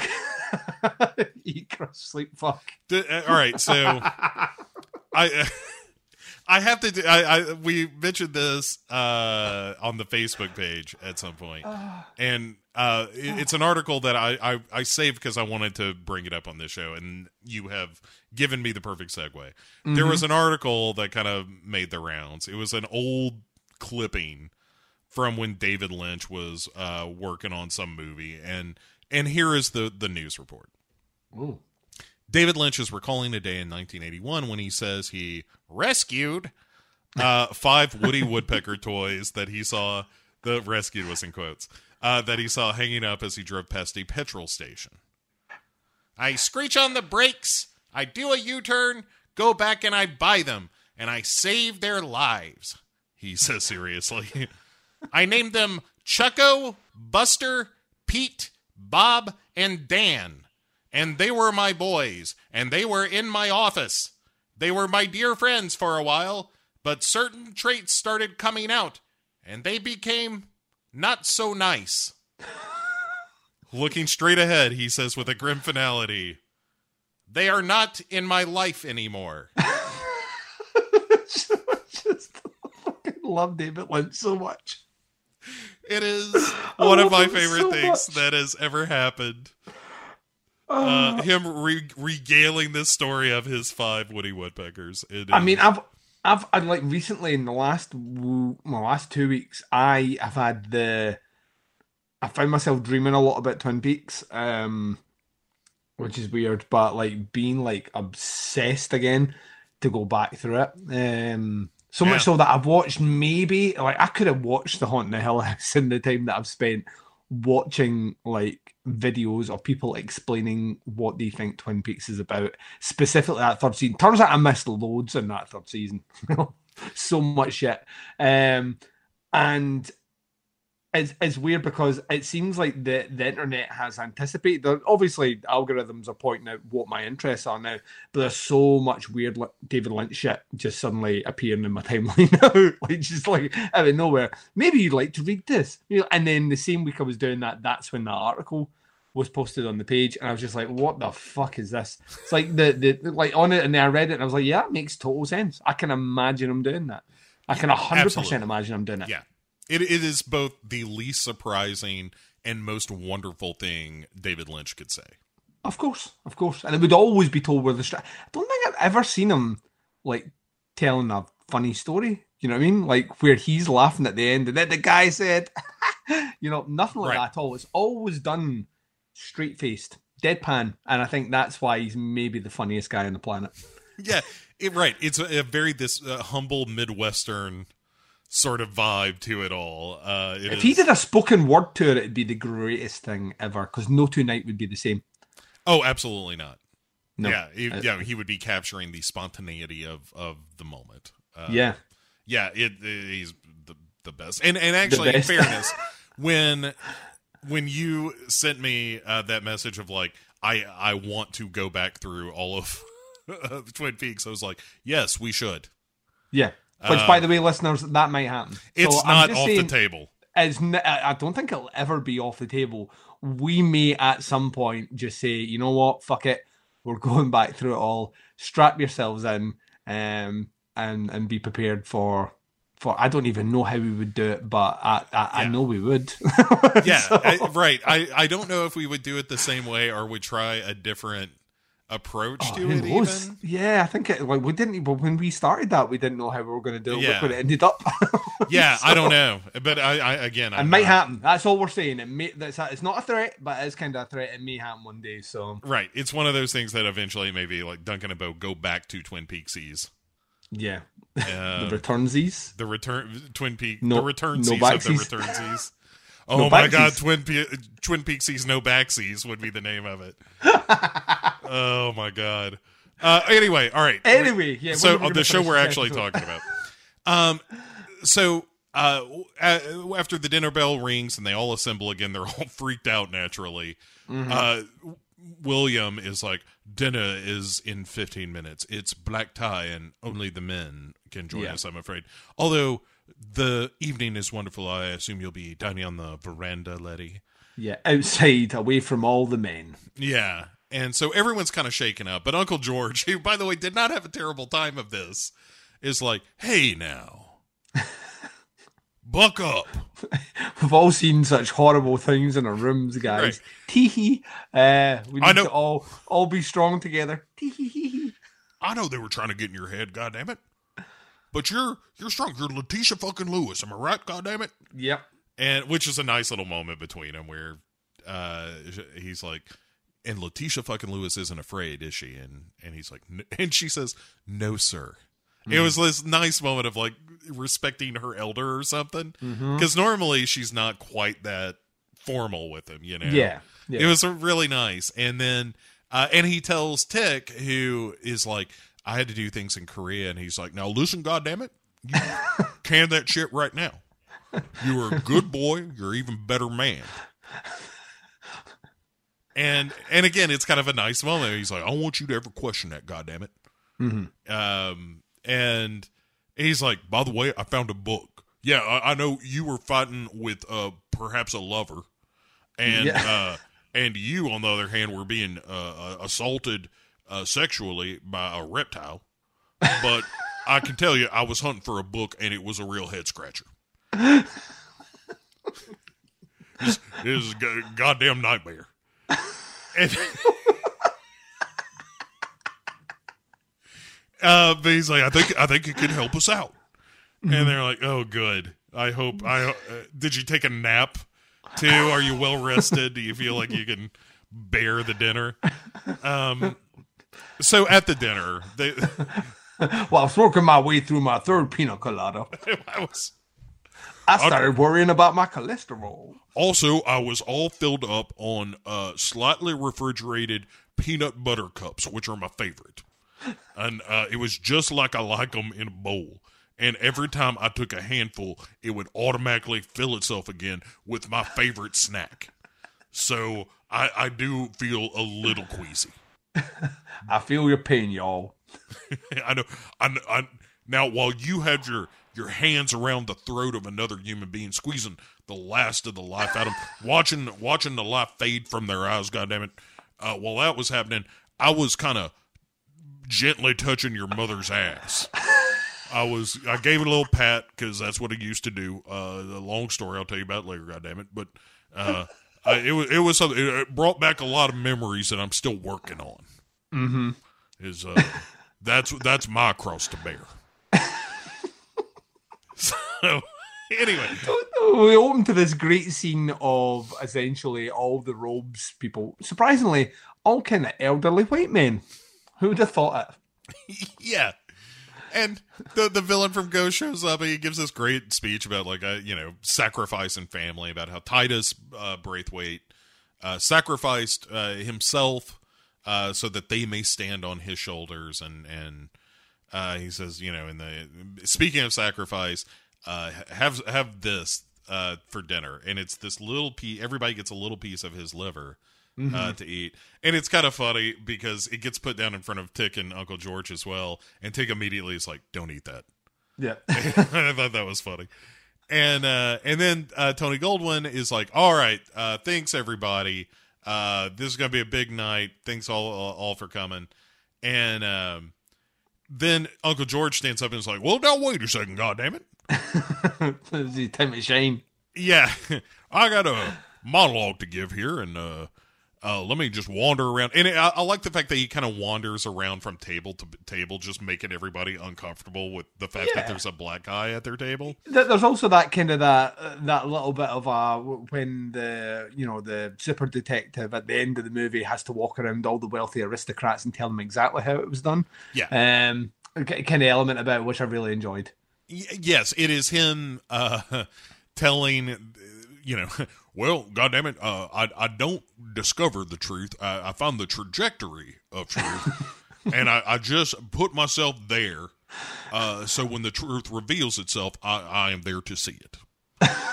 God damn it. Um, and-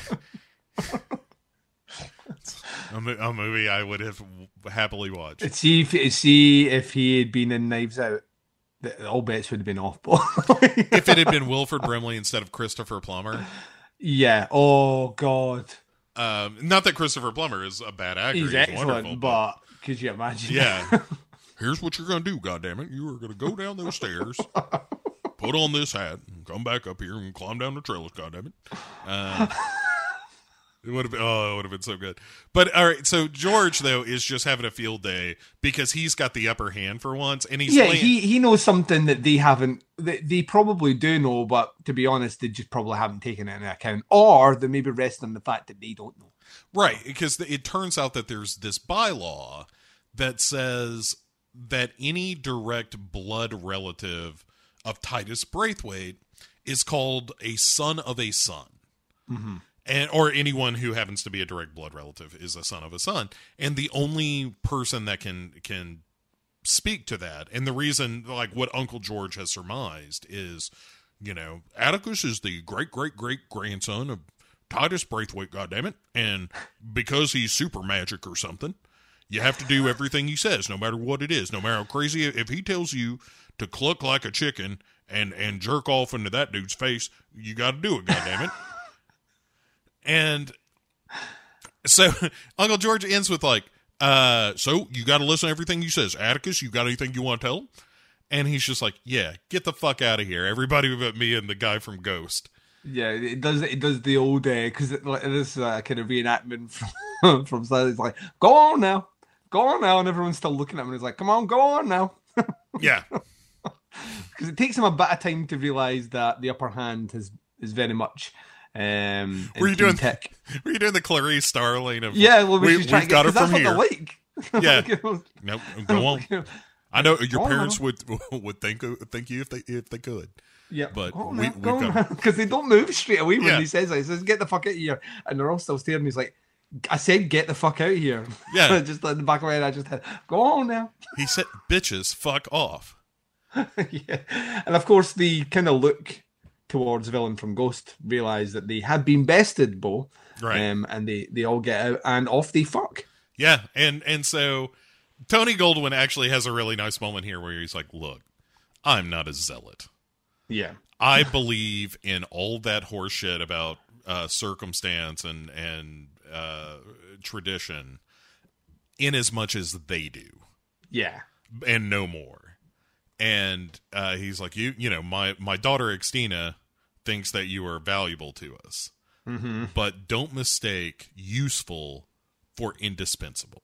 yeah, which I love. yeah, and and so he- off he fucks. yes, but And- because he wants to, not because they asked him to. Right. He should. Right. It's uh, like everybody's laying their dick on the table, and he's like, "Aha! I've got the biggest dick at all." Because if I don't, I, you're here as a essentially the magnifying glass through which we are going to channel this sunlight to intensify it.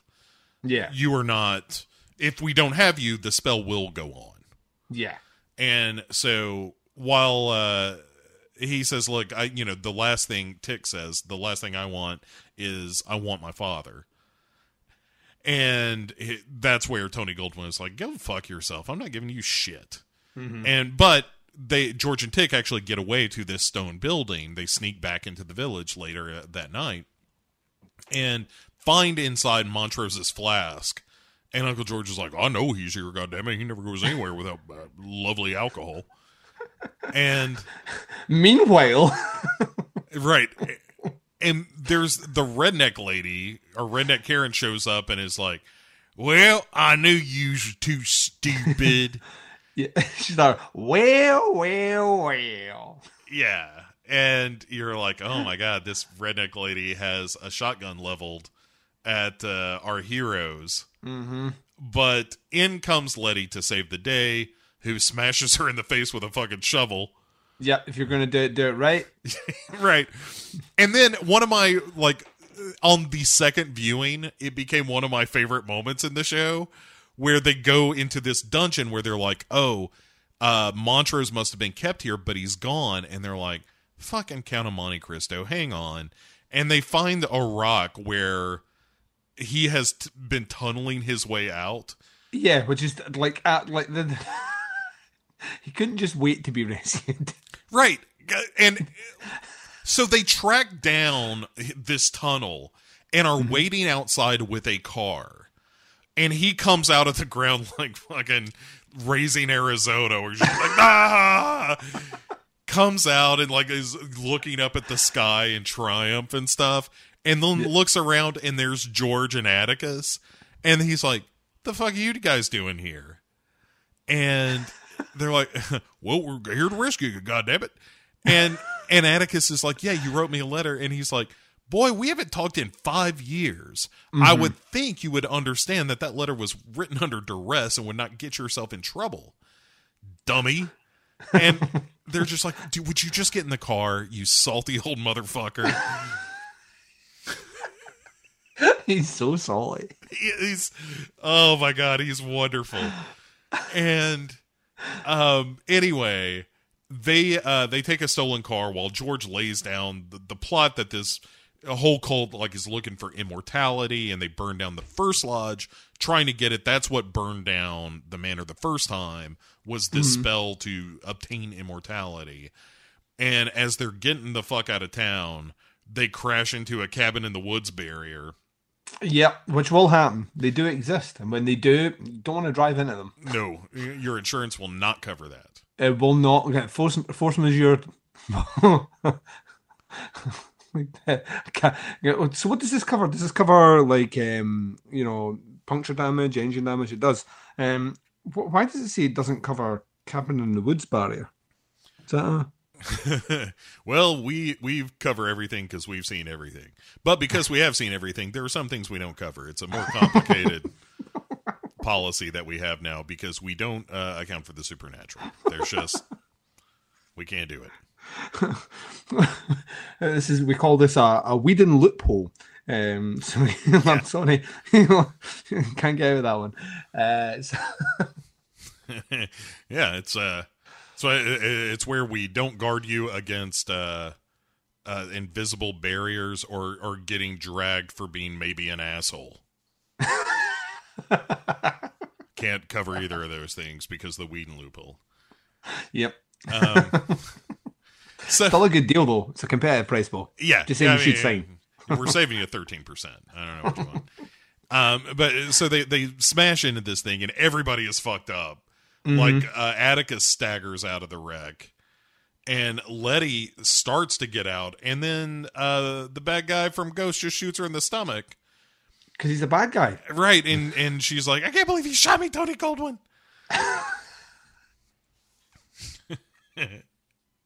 Say it with me. You're gonna be okay.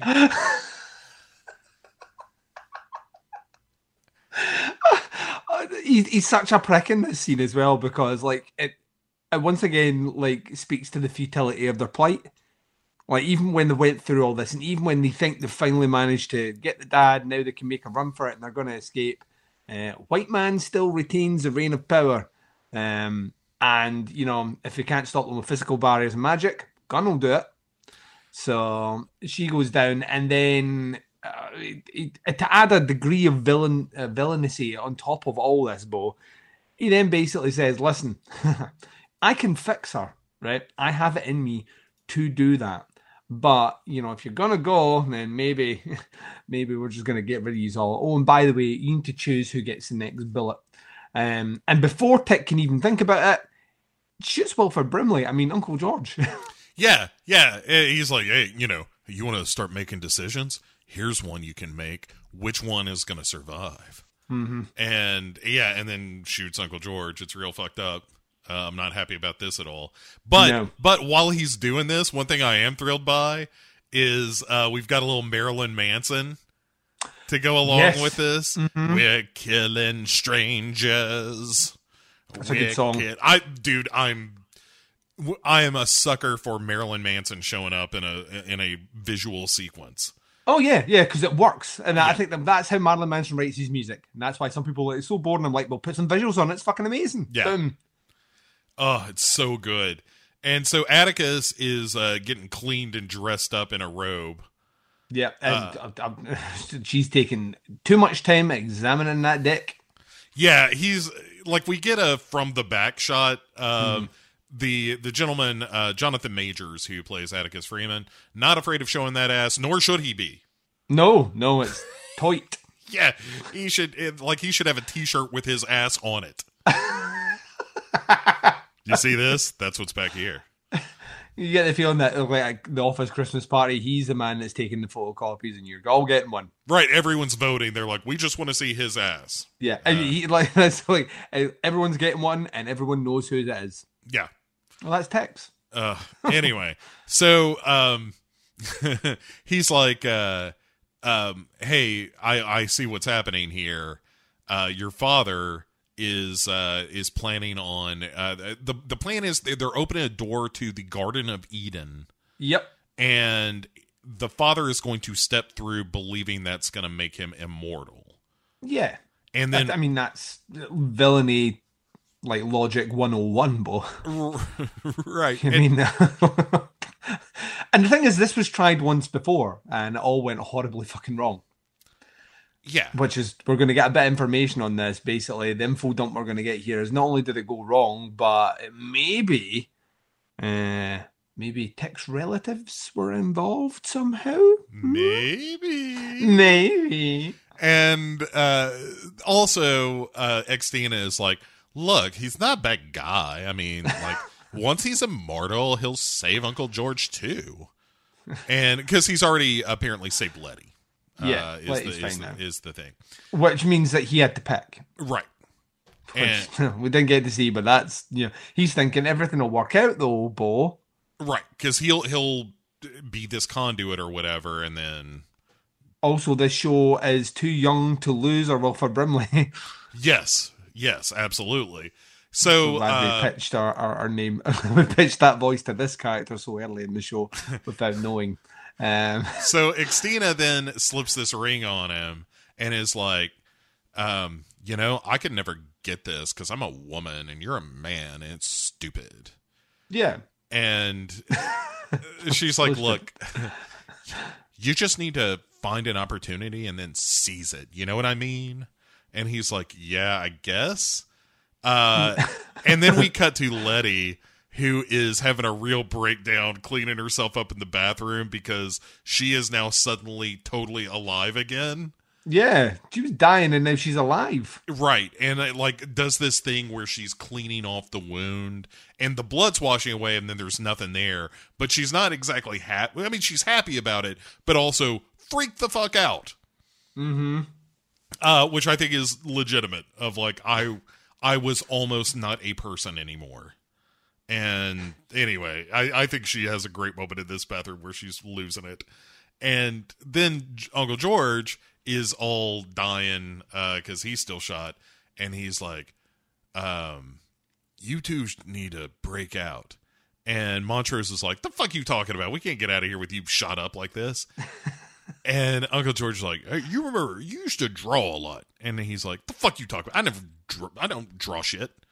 And he's like, no, no, you, you used to draw welcome signs, and you'd go to the bus station and you'd hold up these welcome signs for the uh, the the Negro League players, and it was great, goddamn it.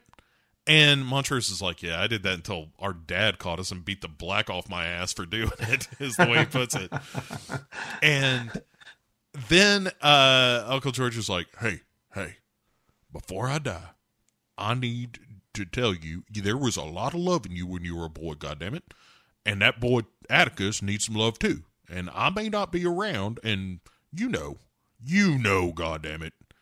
And he's like, We're not gonna talk about that. And he's like, I may not have much time left. We're talking about whatever I goddamn want. Which I like. And then we cut away from this revelation that Uncle George is all but like that is totally my kid, uh, or could be. Like I, uh, we don't know the full details on this, but it's clear that Dora and George had an affair at some point, and and Atticus may very well be the product of that affair. Mm-hmm. Um, but then Duncan, Whitey on the Moon begins playing. Yes, and and that is when this already exquisite show levels up to legend status. Right. And Whitey on the Moon, if you've never heard it and if you haven't watched the show, uh, like I say, it was a thing in the 60s by uh, Gil Scott Heron. And it's this sort of spoken word poetry set to music more than it is a song. But the whole idea of it is I, like it starts off w- with the line, um, "A rat bit my little sister last night, and Whitey's on the moon." Yeah. and and again the idea being that while white america is celebrating this great technological achievement black america has been left behind and ignored and and treated like shit yet again. Uh it, you know that while part of america is excelling there's a a significant portion of america that is floundering and dying. Uh and and uh you know a message obviously as the show points out that is still uh legitimate today. And and so there's chanting happening. I like the fact that this is like this whole supernatural sequence is set to this where uh as you're hearing this the cultists are chanting atticus starts glowing uh and then screaming. Tony goldwyn is walking around doing you know cult leader shit Yep. and and invocating and whatnot and then out of this ring comes this kind of black smoke and as he holds up his hand uh, in this portal that's opening, he sees this ancestor of his, Hannah. Mm-hmm. And we cut away briefly from this action inside, as this spell is clearly working on some degree, Yeah. like something's happening. And and we we cut away from that to Letty, who is opening uh, the door. Uh, she's like, "Holy shit, we're not locked in anymore." Also, the entire fucking house is falling apart around us yeah. forcing our heroes to make a run for it. Um, we have a great moment where Atticus just screams and energy like flows out of him and then dissipates, but it turns everybody to ash. oh yeah, yeah. Uh, everyone just like, like stones and then ash, like everyone. And uh, yeah, that's what they got. And you're kind of led to believe that might have been what happened when uh, Titus did it as well. Yeah, there's this weird like time overlapping thing where as t- as Atticus is is trying to flee from this collapsing house, he's kind of running just behind Hannah. Yeah. who would be his what great great great great grandmother. Mm-hmm. Um, and the notably Duncan, she is holding this book, this book of words that we're going to hear about a lot more in the third episode. Mm-hmm. But she is uh, clearly holding a book, and and she kind of looks back, and it's this weird moment where it's like they they see one another through this portal of time. Mm-hmm. And then she's gone, and it's just Atticus kind of spilling out onto the lawn of this place as the whole fucking house just collapses from the inside. yeah. Ah dear, it's just funny because they all die. Um, yeah, like uh, yeah. Well, not all. No, no, no, no, no, not all, all, but So, but we'll get to that. Um, so then uh, Atticus hears Letty calling for him, and he's like, "Okay, she's okay." And then, um, she just kind of shakes her head, yeah, and so you know that the, there's some shit going down. And then Atticus goes to the car, uh, where Montrose is holding George in the back seat, uh, just holding his dead brother yeah, and and Atticus just breaks down there, and it's there. It's some fantastic acting. Jonathan Majors, uh, like we we talk about Jurnee Smollett all the time, and in the next episode we're going to talk about her a whole lot more. mm-hmm. But in this moment, Jonathan Majors does this. You can see this moment in in his performance where he goes from, you know what, okay, I'm gonna be okay, I'm gonna be strong, and then breaks down again yeah, yeah, and yeah. like he he wants to be he wants to be like the the the tough guy for in this moment for his his now dead uncle who is his father figure you know for all intents yeah, and purposes. maybe even his father. So. Yeah yeah may may very well be his biological father and certainly is the man who showed him kindness and and instilled in in him this love of reading and that kind of thing uh even beyond his father. Um but him like holding his hand and apologizing to him is just heartbreaking. You're just like oh man this is not going to go well no, Uh, so yeah, it's that's the end of of episode two of Lovecraft Country. But lo- we both talked about this in the upfront. It was just like, well, shit. All right, so we we certainly took care of that. Yeah, well, that's the big bad gone, isn't it? Or is it? Well, you're right, and and what we learn is that there is a larger big bad at work. Like it, it- very tantalizing in in towards the end of this episode. We'll get into it more uh, in terms of the overarching story of Lovecraft Country, but. Um, but, but one of the things it shows though is that there is an anthology quality to this series. Yes, definitely, definitely. Uh, I think if anything, the next episode will show that even more so, in that it felt like one like complete self-contained story. And oh, by the way, at the end, it links up to where we're going to go next. And I think that really, really works. Also, like in the next episode as well, complete change of tone. Um, Yeah, which does and it doesn't feel jarring week on week, which is not easy to do. that is like not easy to do. Um, and they're ticking off specifically kind of archetype sort of tomes of of styles of horror um in a way which feels you know kind of reverential but not exploitative in a way which was very satisfying as well so like we've we've had our we've had now our our like our episode kind of post giant monsters hunting people sieged in a uh, you know a cabin in the woods come on uh, the second movie is the you know the kind of white ancestral family in the mansion house. So we've done that. Um, and and the third episode, we're just going to go straight up to you bought a haunted house. You've a Amity, yo. Um, literally, that's where we're going, and I I love that diversity of it. But the through line all all being about these characters, about kind of race politics and um, the, the social dynamics that come with that level of inequality and race-based hate. Um, it's handled it's handled so deftly, um, but at the same time, it's so like out at the front of the show and in not an egregious sort of way that the balance is so like so fine aligned to keep that uh, how the show has not kind of taken that step over and went one you know ah, you've put your point a bit too far now. Um to me is surprising because they're balancing so much um but episode two was brilliant. It was absolutely brilliant. I loved it. And like you i was kind of like well let's see where we go. And then episode three comes along and uh yeah business is about to pick up.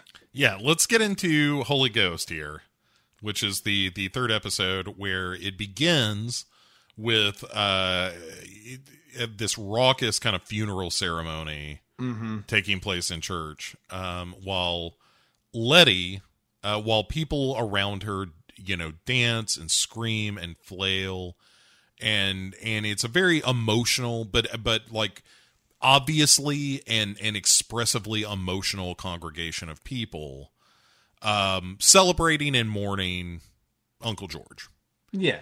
And there this is done over another spoken word bit which is actually from a nike commercial. All right.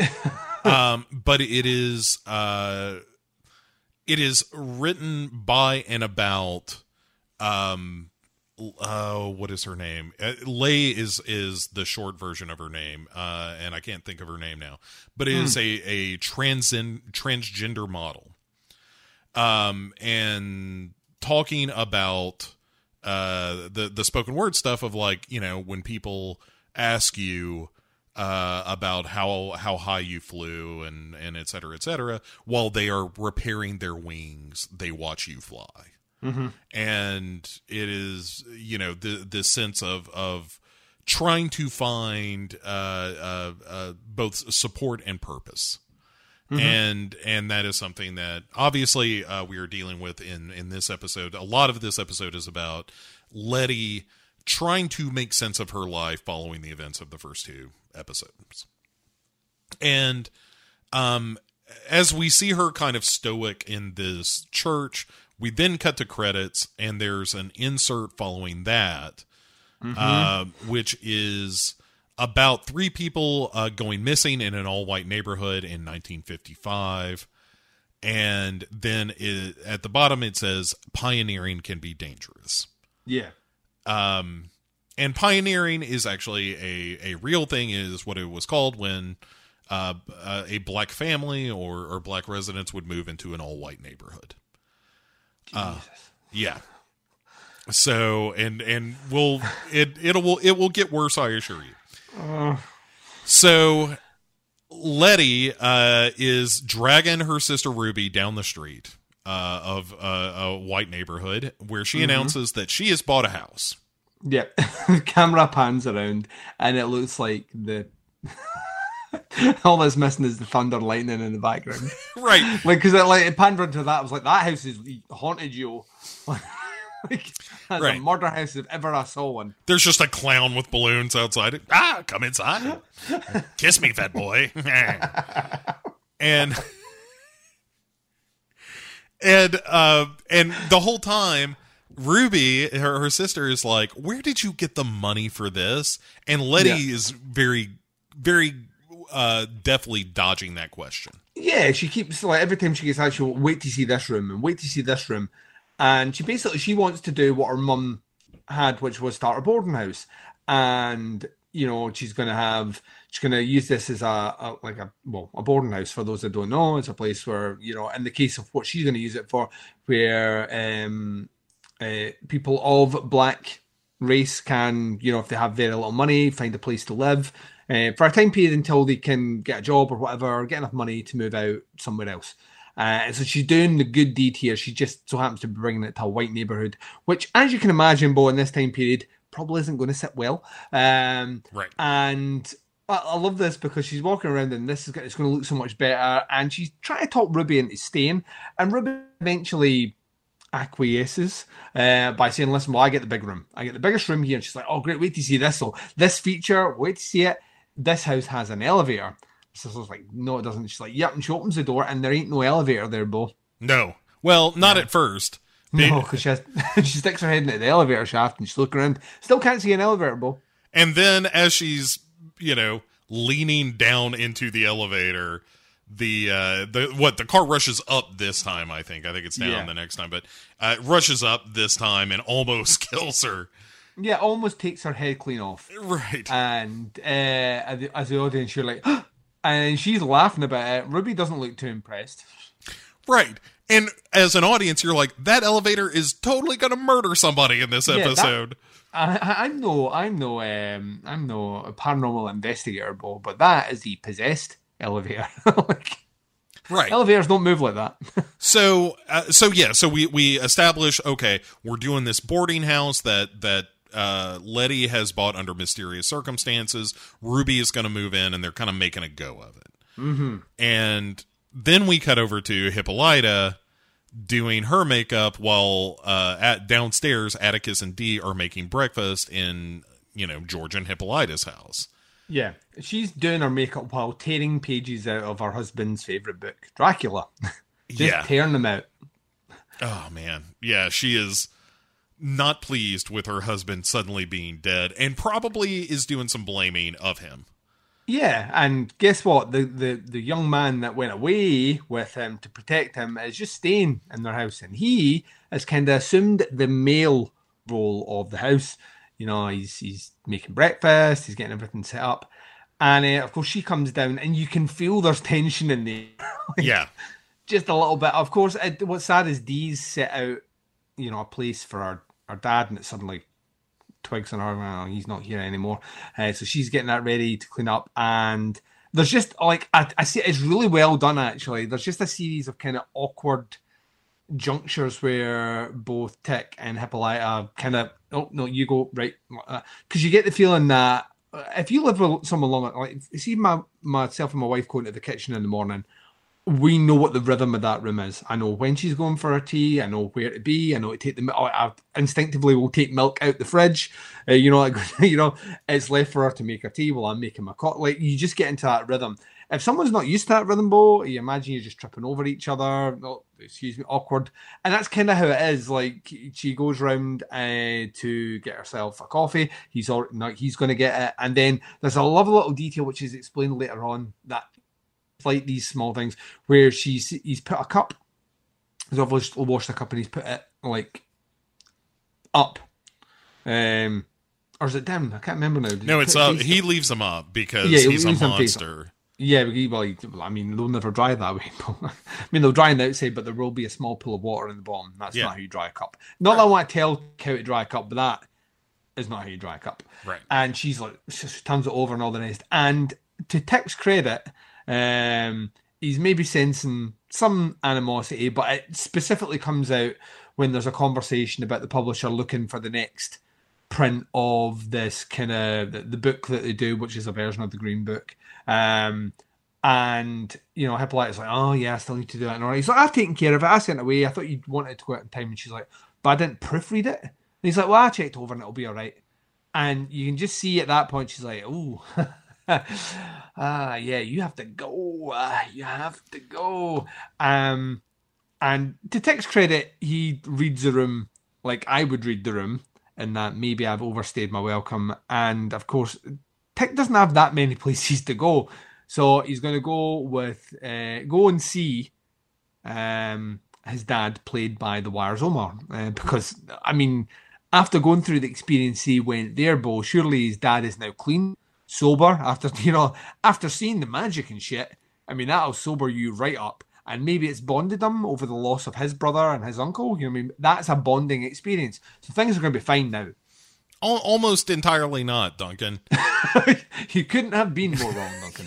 yeah, yeah. When he shows up at Montrose's place, uh, Montrose is passed out uh, from the night before. One presumes. Mm-hmm. Um, bottle of whatever booze he was enjoying still open in front of him, and he's talking in his sleep. And and Atticus uh, just throws some water on him because that's how everyone likes to be awakened. Yeah, And- it does it by reciting the end of the story that he is talking about in his dream. Right, the I got you kid. And here's this show. Uh, nice move, Lovecraft Country.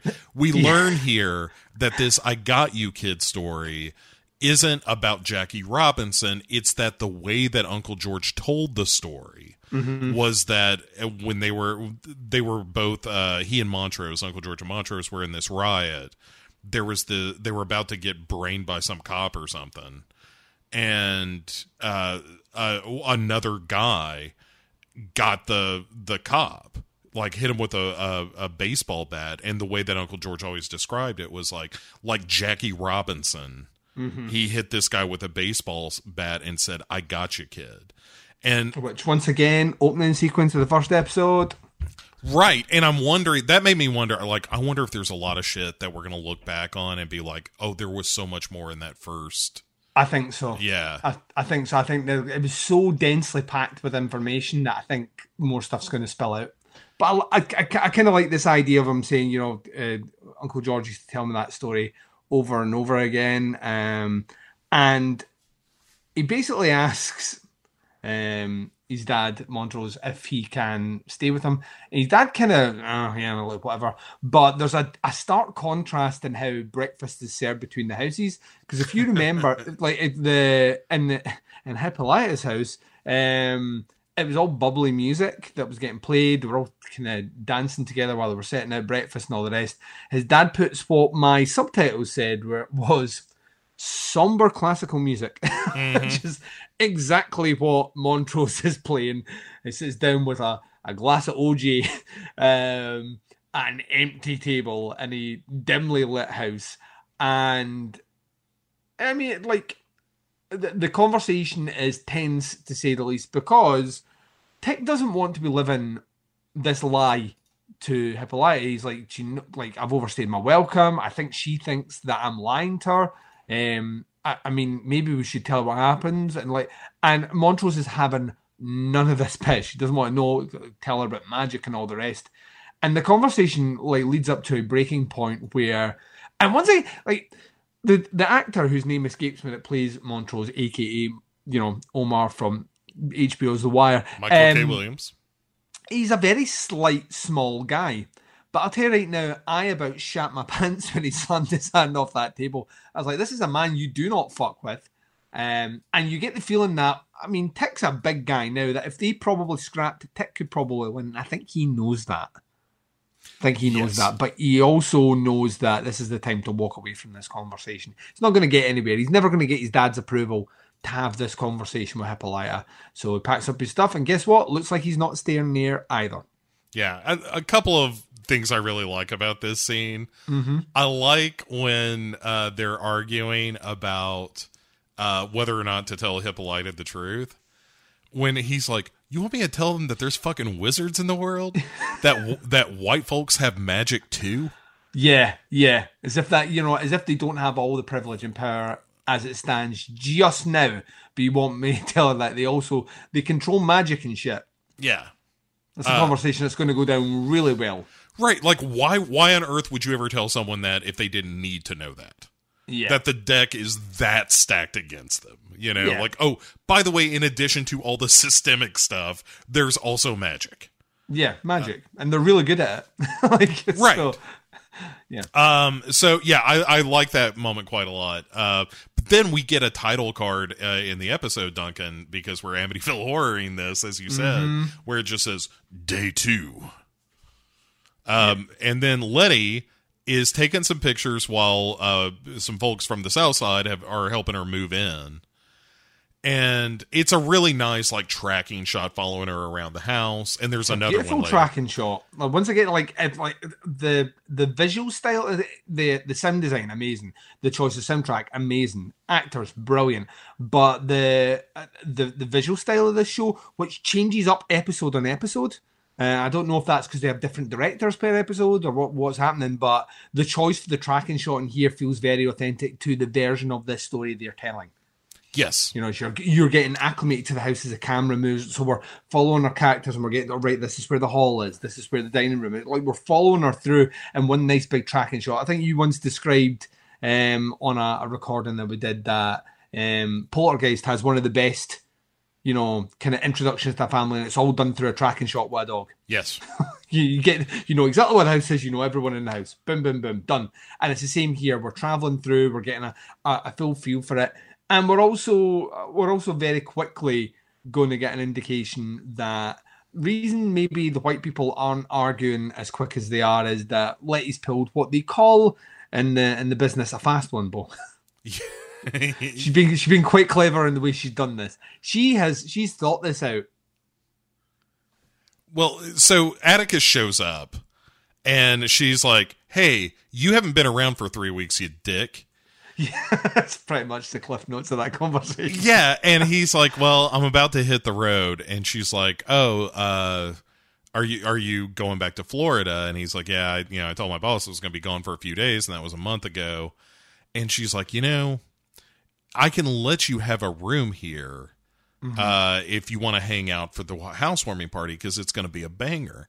And this is where, it, to your point, he reveals he's like, "Hey, this is pretty smart, by the way, moving in on a Sunday morning when all these white people are at church." at church, yeah. So you're not going to get any, you know, mobs or any any kickback.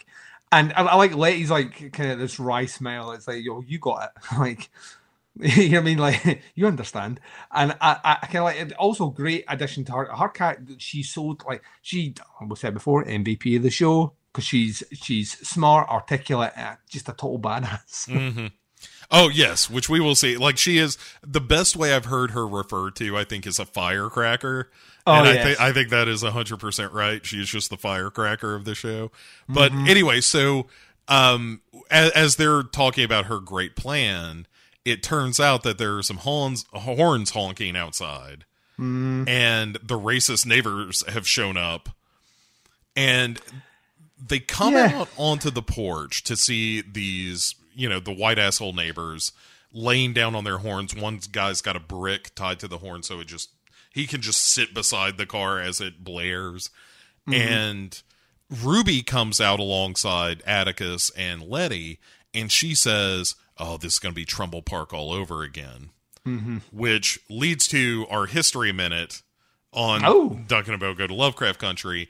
Trumbull Park uh, was an all-white public housing, uh, uh, you know, block in the fifties, like 53, 54, I, I, I want to say is when this happened. And what happened was a woman was placed in this public housing area who was black, just happened to be very light skinned. And so when the, you know, because it's public housing, she was placed in this community on the basis of needing assistance with public housing, but it was a segregated community. Whether it was segregated on paper or not, it was segregated. And so when her very much blacker husband showed up, the community went fucking nuts. And they tried all kinds of things. They tried, uh, short of moving the family out, uh, they tried to increase the number of black families uh, that were in this public housing community. And for literally like two decades, there would have to be police protection for those families to have their kids play in the park. Jesus. Right. So when she says this is going to be Trumbull Park all over again, it was incessant uh, uh, abuse and incessant uh, torture of, of families until they finally just gave up and moved away. And so that is your history minute about how even though uh, oh the racism that you see in these shows seems uh, almost cartoonishly evil at times, eh, it turns out most of it happened. So you know that's fun. Um, but then we see some cro- uh, some cops cruise by, and here is something that was different. Like in in the Trumbull Park scenario, the cops were not saints or anything, but they did ultimately provide protection for the families. Yeah. Um, I mean, it should have been necessary, and the cops probably weren't great about it, but they did. Um, so, but we see some cops cruise by here, and they just see all this honking and, and whatnot, and they're like, yeah, they're literally they're doing the cartoon equivalent of whistling and putting their fingers in their ears. yeah, they just they cruise by and say nothing. Uh, and then it's day 5 and so Letty is in bed, and uh, we see a ghost do the the sheet yanking trick. Mm-hmm. Uh, where it's yanking it off her feet and whatnot, the old paranormal activity we call it in in in my neck of the woods.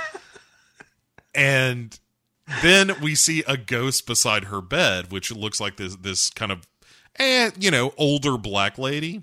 Mm-hmm. And Letty uh, doesn't see her, uh, but then we see more of the ghost, and she's missing the bottom half of her face. And Yeah. And the visual effect, by the way, is fucking incredible. By the way, the visual effects just across this, apart from one scene, are incredible.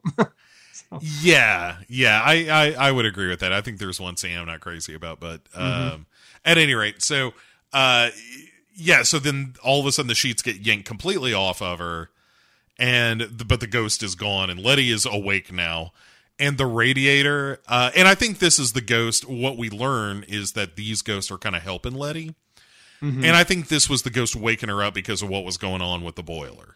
yes, it's exactly what it was. But and at first viewing, maybe we take it another way, which I kind of like that. Yes, Once again, that's a trope that's been used loads in haunted house movies. Um, but I didn't pick up on it straight away until about halfway through it, and then I was like, ah, aha. yeah, eureka! you think you're so smart, Lovecraft Country. You ain't so smart. You ain't nothing. You ain't nothing.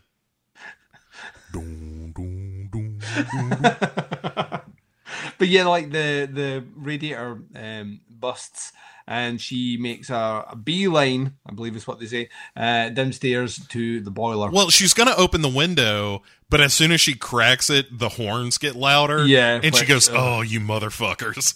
Yeah. and closes the window. it's a great moment where she's like, "God damn it, I'm just hot, and I got to deal with your your racist bullshit and be hot Mm-hmm. at the same time." And of course, so she runs downstairs, and she will have to like maintain a boiler, which once again trope in some haunted house movies. Wink, wink, no such. Um, but yeah, so she has to go way down there and, and and take care of that. But yeah, like you say, meanwhile, we don't know how many. Well, we know they've been it's overnight in the house now, but those horns have been going all night, Bo. Yeah, All uh, they- Which uh, at some point I'm starting to think that upsets the black people for sure, but doesn't that upset the white people as well? you you would think, yeah, but maybe like they're self-inflicted gun wound. Surely, don't make me shoot my foot. But- I will shoot my foot. but also I think it's a thing where like the racism feels so good yeah, that you're like, look, this is a real pain in the ass, but I know how much the the black folk are are hating this, and that Yeah. makes me feel good because I'm a broken good, person. Yeah, yeah, because I'm broken. Because Twitter hasn't been invented yet. I don't have 140 characters, but I have a horn. right. Um, yeah. Um. So anyway, so she fixes. It turns out like somebody's ripped the the handle off the boiler, and so she has to get a wrench. And man, again, uh, I'm a broken person as well. Uh, but there is something about seeing Jurnee Smollett with a wrench turning a boiler that I'm like, that is one of the hottest things I've ever seen in my life. She'll just get in it. You know what I mean? Right, I mean, it's just like what, what she can do plumbing too. Just- yeah, of course. Of I want- course. The I- dream woman. Yeah, right. I, I can't do plumbing. I don't know about you, but I'm like, and I, why, like electrical wiring. Yeah, I'm I'm your guy. Like any other manual DIY anything, I can't do any of that. So I, I'm surprisingly better with plumbing. Well, maybe not surprisingly. My dad was a plumber, so I picked up some of that. I'm not it's in the blood. actually Duncan. I've been a plumber for 17 years. That's why I'm less afraid of it. Uh, I'm still afraid of it. Don't get me wrong. Just but less you- so. But I, I love like it, the the great thing about Letty as a character is regardless what the situation throws at her, she rolls her shirt sleeves up and just does it. She does she does what she thinks is required and necessary to resolve it, and I there's no um you know she just gets on with it. Um, it's just a trait that I think makes her fucking badass. Yeah, yeah, and there's a striking example of that in a moment. But uh, but first, she gets a little spooked because after taking care of the boiler, she starts to hear some more banging, and then discovers, a la the Haunting of Hill House, which you haven't seen yet, that there is a a trap door in the cellar, and there's some creepy shit happening with it. Mm-hmm. And then she goes to get Atticus, and she's like hey i saw uh like i heard voices coming out of this hole and he's like look i ain't the one to tell you that i don't believe you after the shit we saw your house being haunted is one of the least surprising things that could be happening right now and Remember the Garden of Eden? but and he's also like but we also haven't really dealt with this and it could be stress and but whatever it is like i'll help you deal with this yeah. And then she takes his hand, and Atticus, like a fucking fool, pulls his hand away, and Letty just gives a look away from him, like, motherfucker, like I'm giving you every signal that I'm I giving possess. you the keys to the kingdom, Mo. yeah. And, Kingdom of Letty. and Atticus is just like, this sure would make a good room for a dark room, lady. and she's like, Are, look, do you want to fuck or not? And he's like, you want access to my dark room? Come on, let's do this. Right. Well, if we're standing in it, I guess I do. Oh, and we're like, God damn it, Atticus. Read the room. Yeah, you you were doing so well. Like you picked up on all the subtle cues you, that Hippolyta was laying down, and you did the right thing there. And we're like, you know what? I'm overstepping some bounds before this gets like before anybody's feelings get hurt or before anyone gets angry. I'm going to say thank you for having me, and I'm leaving. Oh no, this one too. You were polite and courteous. right. then you come in here with your clumsy comments about dark rooms. It just one two, one two. Atticus, check out You Store It. Uh, anyway, um, so then we go to day eight after Atticus's genuine failing. Yeah, like fa- failure as a man. Right, it's one of those things. Of, like, God damn it, kid! You could you you know what you could do? The old Duncan and Bo standby. You Yeah. could be fucking. You could, you, well, if you could be, but I think, well, he should be. He should be fucking, as we have often Stress said. levels, But he stress levels being as they are. not only should he have been, which is a constant rule, he could have been. He could have been. It was. It was. It was not just even like intimated in the conversation. It was there. There was a hand grab. That was Yes. in it. That was an initiation hand grab. This is the the the formal introduction to the world of ladies, lady areas, and you you retracted your hand like a fool, and Yeah. then you made a, a banal comment about decor in a room. Yeah, yeah. She drew first sexual blood Yes. with the hand grab. Mm. All you've got to do is nothing. Yes. Just let it happen. Let Letty dictate the terms. dictate being the right word. Right. all you got to do is stand there. The gradual kiss is going to happen, and the next thing you know, you should be fucking. Yeah. Anyway, so we go to day eight. yeah. After the collective sound of me and Bo slapping the top of her head, going, oh no. Right, what are you doing, man? Um, rock music is now being played at the house like it's you know the fucking Gaddafi's uh, castle, and it's Yeah, like you can't hear the horns now. right. Love it. So it's the night of the house party, and Letty. It's another tracking shot because the this show is just showing off, where it's Letty roaming around with the pitcher, and now instead of people filling the the house with and carrying furniture and stuff, it's a bunch of people having parties uh, or, or having uh, a good time at the party. Letty's got a pitcher of whatever concoction they've made that's probably mostly paint thinner, and is is pouring glasses for everybody. And there's a great conversation that happens as she's passing through a room about Martin Luther King Jr. changing his name from Michael to Martin mm-hmm. and getting a black wife, and, mm-hmm. which is all true. And it's one of those things where it's like, oh yeah, and and Letty has a great line where she's like, well, just because he likes a uh, a white lady doesn't mean he can't help our people, I guess. And then mm-hmm. just kind of laughs, and then she uh, cruises through like the living room where Ruby is singing. And Ruby, who by the way, uh, played by Wunmi Musaku, Mosaku, uh, Ni- Nigerian actress originally, um, is fucking great in this episode. She's got a real showcase of a scene coming up, but Yeah. but I really like it when she sings too because she's a really good singer, and she she looks like like the, uh, this sounds terrible, but she looks the part of like that 40s uh like uh, I'm on the stage grinning as I sing kind of character of like we're having a neighborhood party and nobody's going to see the party outside of this but we are going to have a fucking blast. Yeah. Yeah. She's brilliant. She's really like specifically in the scene we're coming up to. She's like, was it a, a- a great casting? like, Yeah. like, I, I, like, I- feel like we, we point these things in, but we just have to. We just have to uh, assume from now on that any casting choices made by Lovecraft Country are going to be exceptional. So, and that's yeah. it. no, it, it's a real something. Uh, so th- as Letty winds around the house, uh, and it is a banger of a party, uh, one that I would have no place in. Um, Yeah, I- no, yeah, I not be not well. because of a racial thing, just because I don't know a, how to have a good time like this. No, I'm- no, I'm the same. I'm I'm like a let's let's stand in the kitchen and chat. Speaking of, like, I yes, I am the the Hippolyta of this party, where I am the same. where you go to the, uh, the the kitchen and there's Hippolyta like arranging the food and that kind of thing. That's me. And and she's also like like uh, Lydia's like thanks for all this food and she's like yeah it's leftover funeral food don't worry about it it's not cursed or nothing. Mm-hmm. Um, not so sure about that. but they but they continue chatting and she's like that, you know, eh, about um eh, a tick like come across, ah, comes across and you know looks after D and you know does and that and leaves his cup drying up. Like, Yeah, like, ah, this is still burning a hole in her ass. Sure it is that cup pointed up motherfucker. You stay out of my house. You keep your hands off the dishes. That's nonsense, Duncan.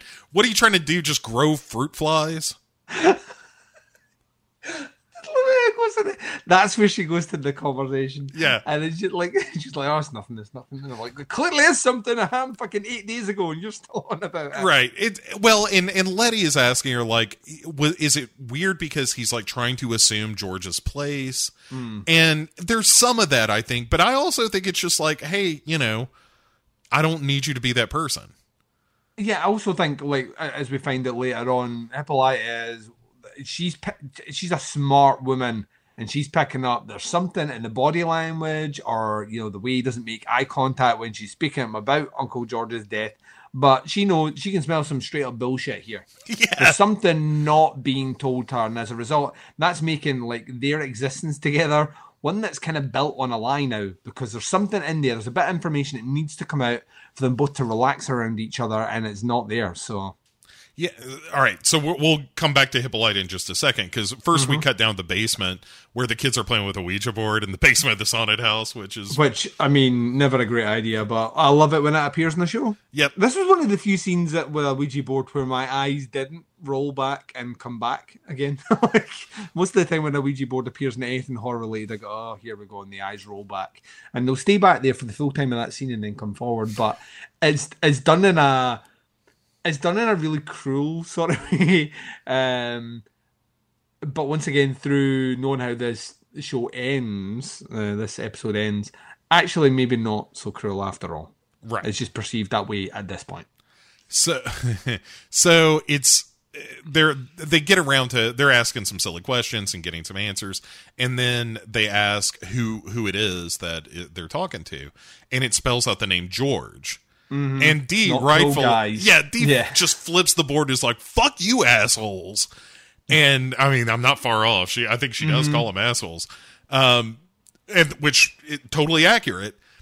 And then uh, we cut upstairs to Hippolyta, who is kind of hearing something from the attic, maybe. Mm-hmm. But then a door opens on a room beside her, and there's this weird, like, gold model of the universe or something. Yeah, as you just find in a house. Right, and she goes to it, but there's a, a like there's a moment where she seems to recognize what this is, or at mm-hmm. least be amazed by it, or something. Like there's some. Well, she's got a telescope in her house. Remember? Well, this is true, but I, I'm wondering, like, well, then what? What is all this about? I think we're going to find out. I think we will. so Atticus, We see you, Lovecraft Country. We know what you're doing, planting seeds. Yep. So Atticus arrives at this party in uniform. While one of my favorite songs from like this era, like a great jazz song uh, called "Is You Is" or "Is You Ain't My Baby," Yep, love it. it's a great tune. And as that's playing, uh, Atticus goes to a doorway where he can look in, and there's uh, Letty dancing with a dude. Yeah, And this guy, sexy dancing. kind of sexy dancing. And this guy, I think it's the same dude he ran into at the bar in the first I think, episode, I think you're right. Yeah, yeah. uh, who's just like, "Say, baby." Uh, hey, you doing anything with that girl? Because if not, I'm gonna holler at her. And he's like, you know, we fooled around when we were in school, and I'm feeling a little nostalgic tonight. And Atticus is like, "The fuck did you just say?" And he's like, "Oh, it's cool, baby. But if that is yours, then you need to let somebody know." And Letty is giving him this look like, uh huh, you know what you could have, but baby, if you're going to j- talk about dark rooms, then this dude's going to get some action. And Letty then goes to the bathroom. And for a second, we see a ghost in a mirror behind her because, again, the, like every now and again, the, the the show will just remind you, like, "Hey, by the way, ghosts." Yeah, But which I which is ironic because the villain of that movie died in the previous episode. I, that is interesting. You should put that on IMDb. I'm going to do that. Conspiracy. Uh, IMDb fact. Uh huh. One of the trivia and Tony Goldwyn was in the movie Ghost in the third episode of Lovecraft Country. There were ghosts. Yeah, it's like literally going to have like no likes and 145,000 thumbs down. Right. Thumbs down fact. How Yeah. How is this? You like this is one of those Billy Madison. I'm now dumber for having heard that conversations where I not only have I not learned anything, I've somehow decreased my knowledge of film. Yeah. But uh, so, Duncan, look, clearly the makers of Lovecraft Country listen to us uh, from the past Of course. Well, the- I, yeah. using using time machine technology. they built a portal to the Garden of Eden that made them immortals, and then they built a time machine in the future, having listened to this episode, to go back to the past to give Eddard notes. Right. This uh, this uses Bill and Ted time travel logic. Wh- Which, by the way, that new one totally fine. Totally Have fine. not seen, is not out here yet. We'll eventually see. Kind of looking forward to it. Don't expect much, and if it delivers not much, then I'll be happy. It, I, I would argue it delivers more than not much. It is, it is a perfectly fine another Bill and Ted movie. That's fine with me then. Yeah, that, that- I was totally. Uh, that's how I felt about it. There is, there, there is a character in it that rivals Death from Bogus Journey in terms of being like surprisingly funny. Nice, Uh, nice. So anyway, um, but uh, in this bathroom scene, Letty, after she sees the ghost, she turns around and it's like, oh, is she going to see a ghost? Nope, it's Atticus standing there. And then he shuts the door, and these two gorgeous creatures finally fuck for us. Dance puppets. Um, Yep. And it is glorious. Yeah, it's it's hot, it's heavy, it's in the bathroom, and there's a lot of like a lot of the attention instantly leaves the room, but then returns very very quickly. Right. You get a kind of post coital, like literally three seconds of, ah, and then we are given a scene of Letty finding that she's bleeding. Um, but like the the comment she makes is she, uh, sorry, I didn't realize you know it was my time of the month. My monthly like- started, yeah. Yeah, and he's like, "Oh, I'm really, really sorry." And she's like, "Don't be." And then it's all awkward. And she's like, "I'll see you downstairs." And he's like, "Well, you know, okay then, maybe." And she's like, "Okay." And then when we see Leia again, she's sitting downstairs, kind of like uh, emotionally stunted.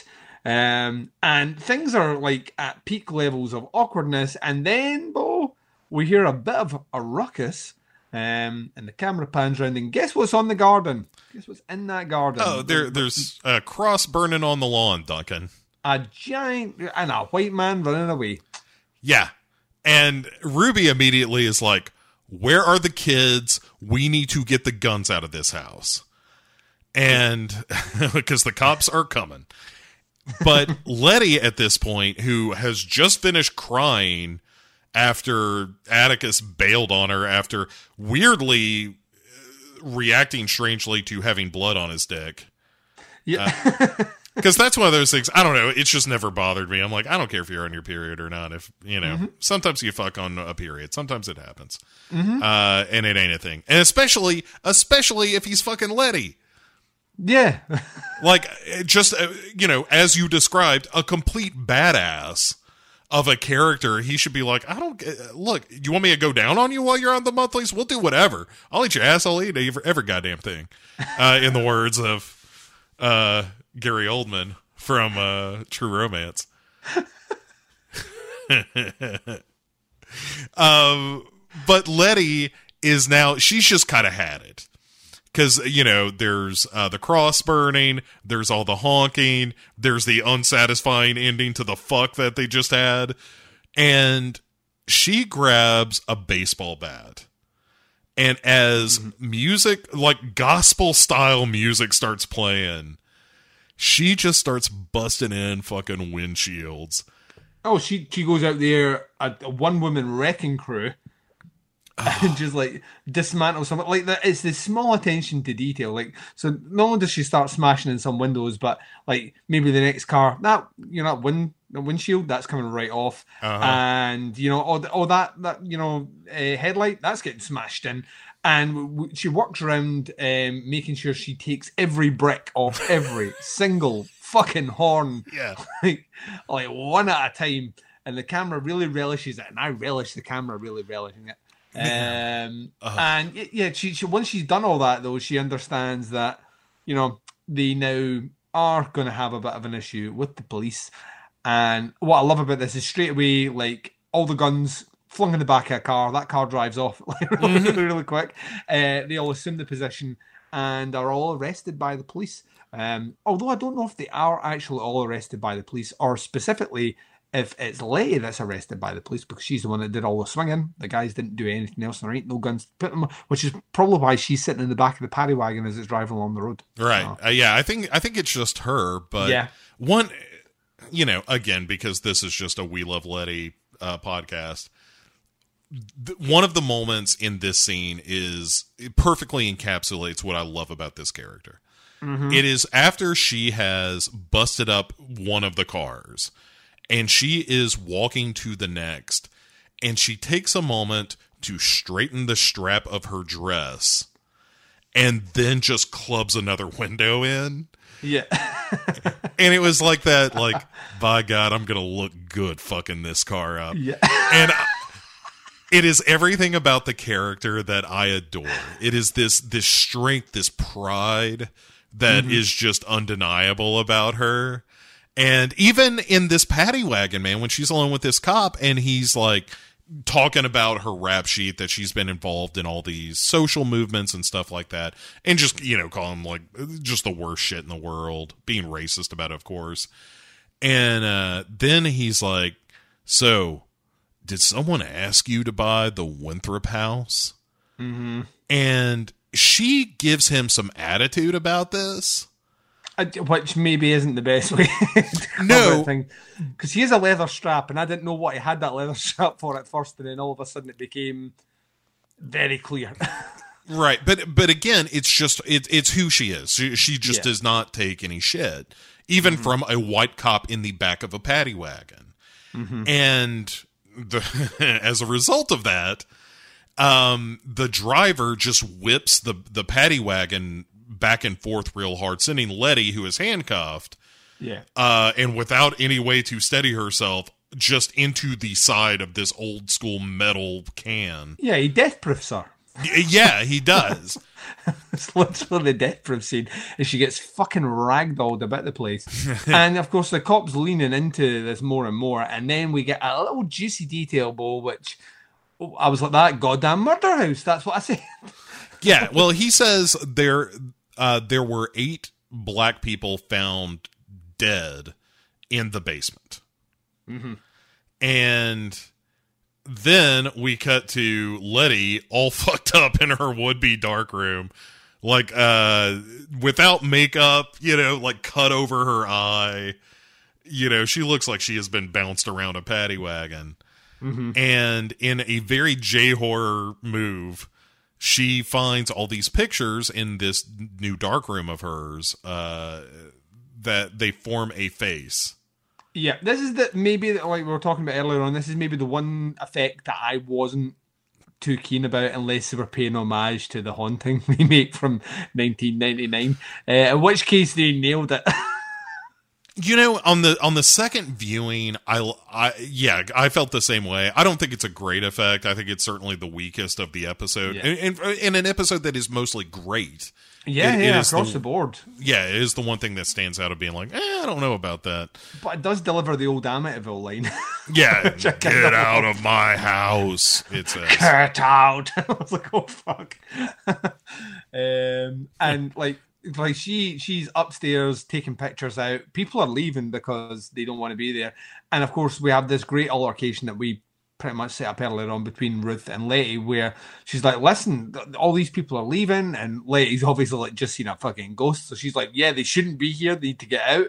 Uh, and uh, Ruby's like, "Well, not we'll not be able to make that installment pay payment if all, we don't have the rent coming in from these people staying here." And Letty maybe gives us an indication of where the money for this place has come from, where she accidentally or maybe intentionally, because I, I feel there's there's part of Letty that likes to sabotage things as well, especially in relationships. Um, because you don't drop this detail without thinking about what the consequences are, even in a moment of panic, uh, where she's like that, you know, we'll be fine. I've still got some of mum's money anyway. And Ruby's like, what do you mean mum's money? And it's like a kind of, oh shit, I've said too much.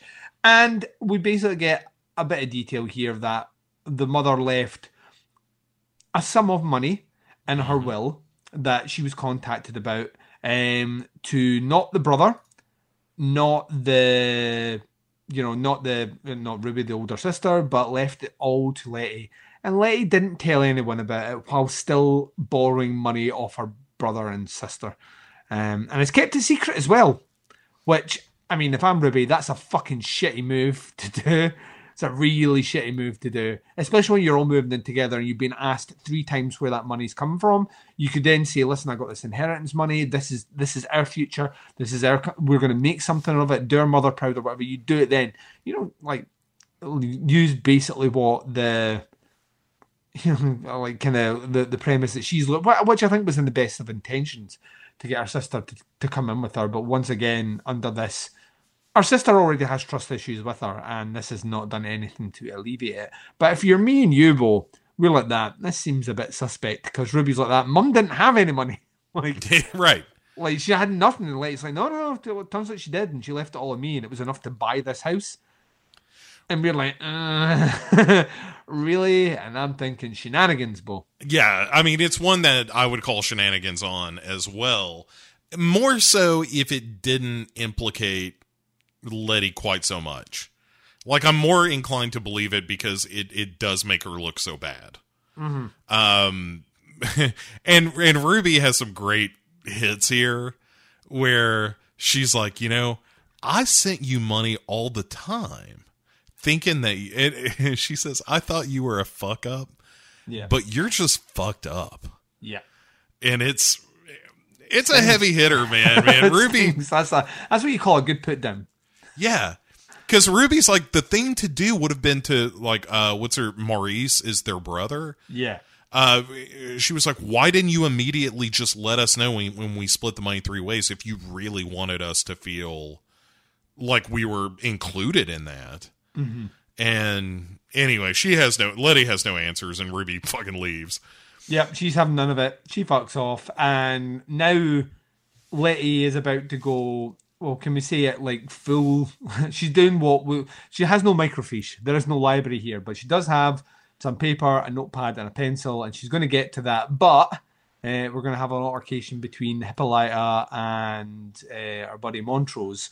Um, where like Montrose bumps into Hippolyta, she's taking Drinking on the sidewalk, Duncan. He's well, let's be yeah, fair. I- he, he's out doing what Montrose does.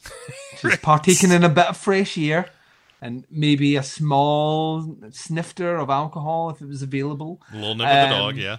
Yeah, and uh, of course Hippolyta's carrying these brown paper bags full of her shopping, and um, he's like, "No, no, let me help you." And he comes in, of course, he spills some stuff, and they're sitting there, and of course, one of the things that falls out of the bag that Montrose dropped is an is a copy of Dracula, and we have this. Oh, this is you know George's favorite book. She says, "Yeah, I spilt some coffee." And she's looking at the camera, going, "The audience knows that's a lie." I spilt some co- coffee on this book, and he's like, "All right." And then there's an awkward silence, and then Hippolyta just comes out with it, uh, which I kind of once again love the characters in here. Like there's a, degree of bullshit they're not prepared to take or tolerate.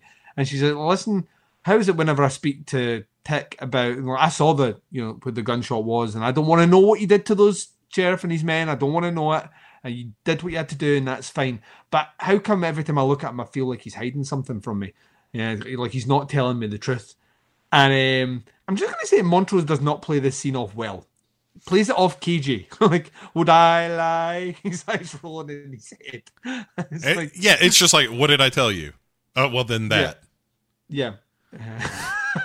and uh, well, we know that this is going to come back. Like, there's got, there's going to be a reckoning somewhere down the line here where she's going to get, get told and shit's going to go south. Yeah. Um, the the other shoe that hasn't dropped again, uh, that will at some point, I think, is the fact that D seems to know where shit is. yes. Yeah. Yeah. Yeah. yeah. Oh, I, I, I never thought of that. Um, So I, I think it's going to be a real family affair at some Yeah. point. But uh, so then, Duncan, let's go to day ten, the the final day of our haunting.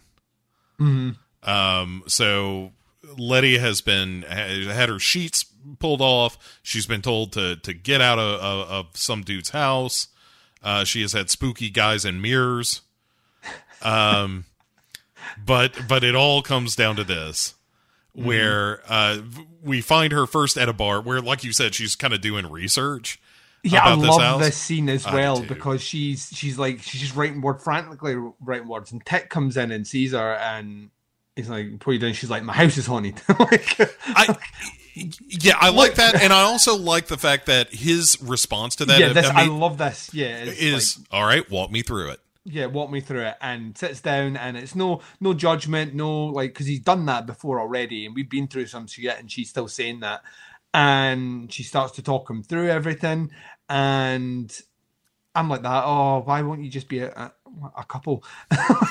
Yeah, Why you, can't you be George and Hippolyta? yeah. What are don't Sam and Diane me on this? Yeah.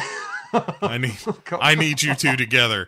Um, Making my way through the world today. it's like, like, just come on. Um, and of course, we get the revelation that, and I love this scene as well, where she's like, you know, but you know, when we did it, it was like, you know, my first time, and and he's like wearing the glasses, like, first time what? And she's like, no, You know what I mean? And he's like, oh, oh shit. And then the gravity of the situation, and then he tries to go around and console her, and they're still kind of slightly standoffish. And I'm like, just get together, you'd be adorable. Well- imagine what your babies would look like. Le- and, they'd be Sorry. beautiful, yeah, beautiful, beautiful human beings. But Hmm. um, she has a great moment here, though. And then, again, I my my love of Letty's character just knows no bounds. But Mm-hmm. um, where she's like, "Look, part of what happened with us is me trying to figure out what shit means anymore in a Yeah. world where I thought there weren't monsters, and then there are." she was like, you know, I'm, I'm terrified of that, but I don't want to be afraid. So I need to stand up and stake my claim in this world instead of instead of hide from it. Mm-hmm. And you're like, fucking yeah, Letty, just like I, I want her to be like some powerful psychic warrior or some shit Yeah. and and so then we uh we cut to Letty Atticus and this psychic lady or like a, a, a sort of a juju lady that they, they Oh, I, I love it because like if your white neighbors aren't already appalled by the fact you brought a lot of black people in and you played music and you came outside and smashed up cars, a black woman bringing a goat up and slitting its throat on the porch. I yeah mean, ain't sacrifices a but a thing. right right on the porch and and gives like is like oh this will give you uh protection and rubs blood on the foreheads of, of Letty and and An X Atticus. on both of the. T- yeah and then on the front door, and oh, Right, and and we know from the opening shot of this scene that a dude is just staring at this happen, and it's like, I like what the is like, fuck? The Axe is like, where did you find this woman? like, Right. Did you dig up this relic? and, and yeah, and Letty says uh, her mother was a huckster, but at least she did her research. Meaning, like apparently she did some research about the, this kind of uh, this kind of hoodoo yeah. uh, stuff. And um, anyway, so the the hoodoo lady is like making a circle uh, with their hands and Yep. calling out to Mama Oya, uh, which is a uh, an African goddess of purgatory. Duncan. Oh, I like it, Bo. I like And- it, Bo. and also of like wind and storm kind of like uh you know storm from the x-men kind of thing Yes, which also seems to like it, it seems to inform what happens in this scene but um so while they're doing their ritual down in the uh dark room slash murder basement Yep. Um some some white guy neighbors have snuck in and are up to Yeah, white racist be doing white racist things. Right, sneaking in, getting up to no good hijinks, and as two of them go off in one direction, they, this is where they're confronted by the ghost that you mentioned Oh, earlier. Fucking like this is the, one of these moments where you think you've seen everything in cinema Yeah, or in TV, and then you see something that actually makes you go, "That's fucked up." like, like, like, caught me by surprise because the, the this kind of Frankenstein creation of a kind of giant basketball players in full basketball gear, but with the head of a baby. yeah, and these kind of big hands, and Mm-hmm. like the all the ghosts have like weird proportions to some degree. Yes. Yeah. and it it's really again you know I, I watched these episodes a couple of times to do notes and also just to kind of drink them in. And watching it the second time this starting from this moment in the show it is a fucking funhouse ride to Oh, the yeah. end. It is so good. Uh, but yeah the, the the ghost is super creepy and forces him back into this radiator that bakes them alive or whatever and yeah. Also, you like because we, we did skirt over the scene because we were talking about the fuck dynamic um, of it. It's revealed that uh, you know this white guy, uh, scientist, quote unquote scientist, had bought the house and he was conducting human experimentation on. Um, well, let's be honest, black people, uh, and that was the bodies that were found in the house. Probably the spirits that we've seen. This is why they've got the Creole lady in, and you're assuming the human experiments might be Frankenstein type experiments. maybe so i mean and and it's also revealed in that that this uh this scientist who lived in the house and was you know using black people from the south side as as test subjects Hmm. um knew the guy from ghost Yes. so that there's a connection there as well uh, with the sons of Adam or whatever. And Also, my connection to using the ghost reference uh, earlier on from IMDb. So suck it. Can Yeah. Come up. That's right. um, if you look at the IMDb trivia, uh, you you have to scroll down some, but you're going to find that on. Yeah, the uh, thumbs are just uh, as we talk, Bo. The thumbs are switching from down to up, down to up. Right. It's like a minor miracle. Everyone comes around to it. You know, like, you know what? That was a good bit of trivia across the world as people realize, have second thoughts about the guy from Ghost in Lovecraft Country. It's, the end of Independence Day. It's like let's send out the good word, and people on Morse code and their friends just now telling them to change the thumbs Right. to thumbs up. God gave rock and roll to ya. Oh my God, the Americans have solved it by Jove. Yeah. When this will, is how we talk in 1996. Tally ho! when will the Americans give us a solution? Fucking hate that movie. Oh, I, I, hate it so. I I love it because it is so s- stupid. It is like it is a truly dumb movie, but in a way that that does my heart good.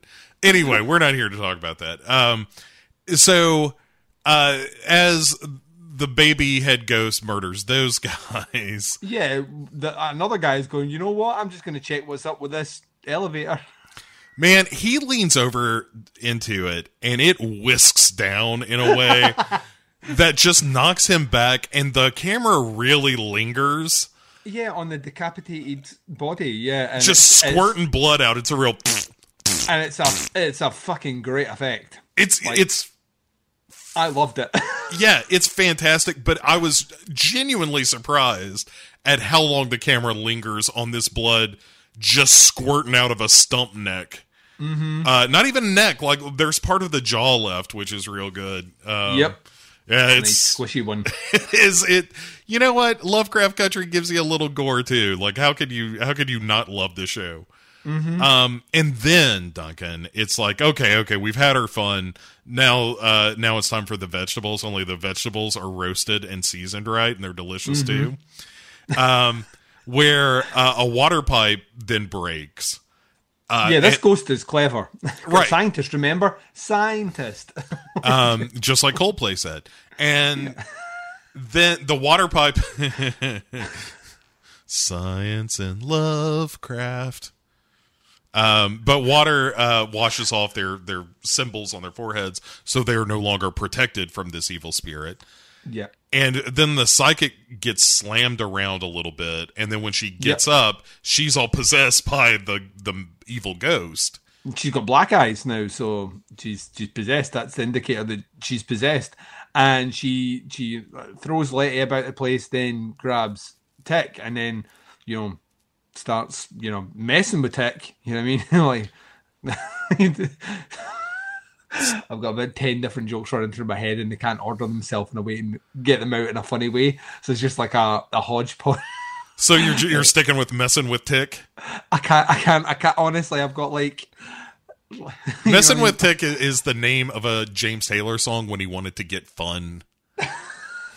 Just messing with Tick.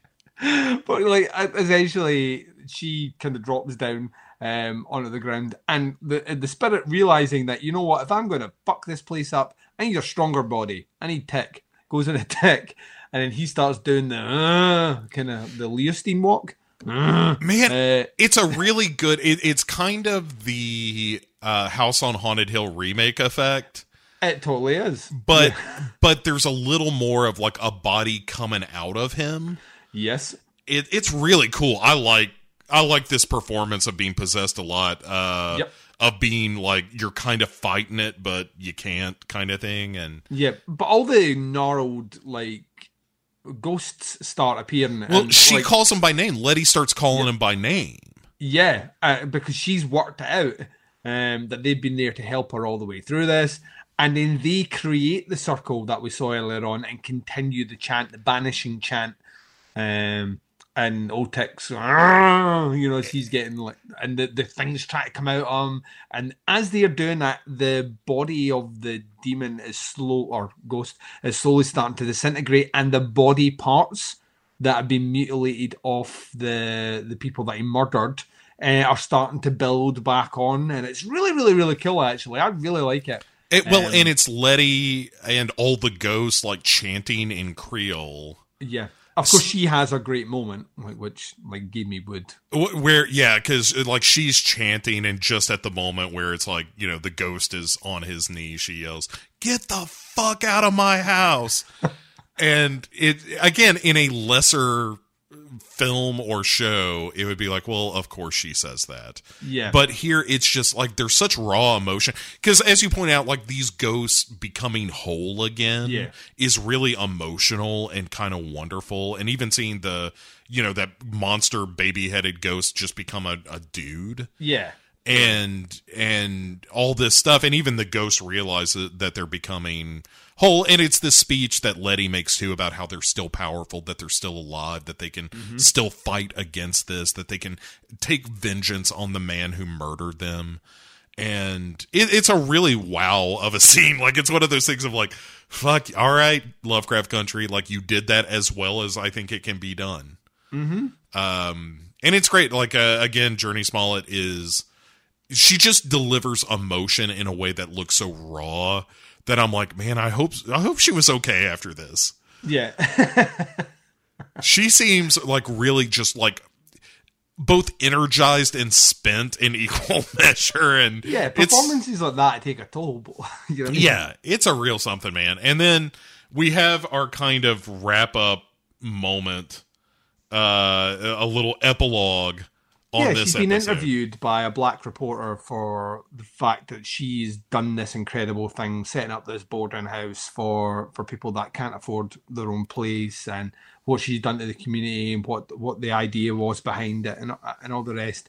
And I, what I love about this is, like, if you're me, you're like, well, did they just bury the three white guys? How, how did that get resolved? Because we didn't see that.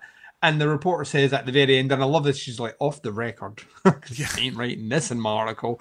Um, you have any comments about the, the, the missing three white neighbors?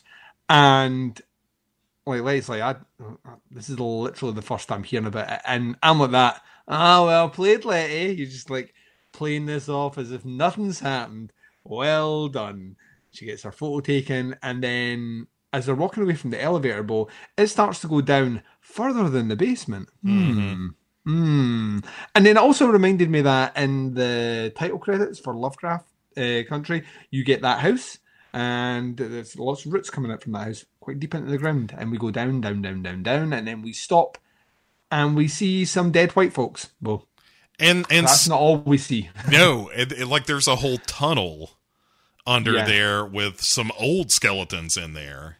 Lots of old skeletons as each bulb lights along this very dark tunnel that stretches off ad infinitum into the into the distance. And yeah, that's uh, episode number three. Oh no, like, whoa, whoa. not yet, Duncan. There's one more scene. What did I miss, Bo? Atticus uh, happens to be in town when he sees Xtina. Yes, how did I forget this? This is basically the setup. Yeah, going into an office, Mm-hmm. uh, like a realty office, and Atticus follows her in, and then like lets the realtor leave or whatever. And yeah, then they're he- packing up. They're packing up that shop. Yeah. Like, they ain't coming back, Bo. So as soon as they leave and it's just Atticus and Xtina, he like flips the bolt on the door and closes the blinds. Mm-hmm. And she's like, "Oh, it, I guess it's good to see you or whatever." it's so hot. and um, then he's like, "So uh, I I I noticed that that name Winthrop was on a."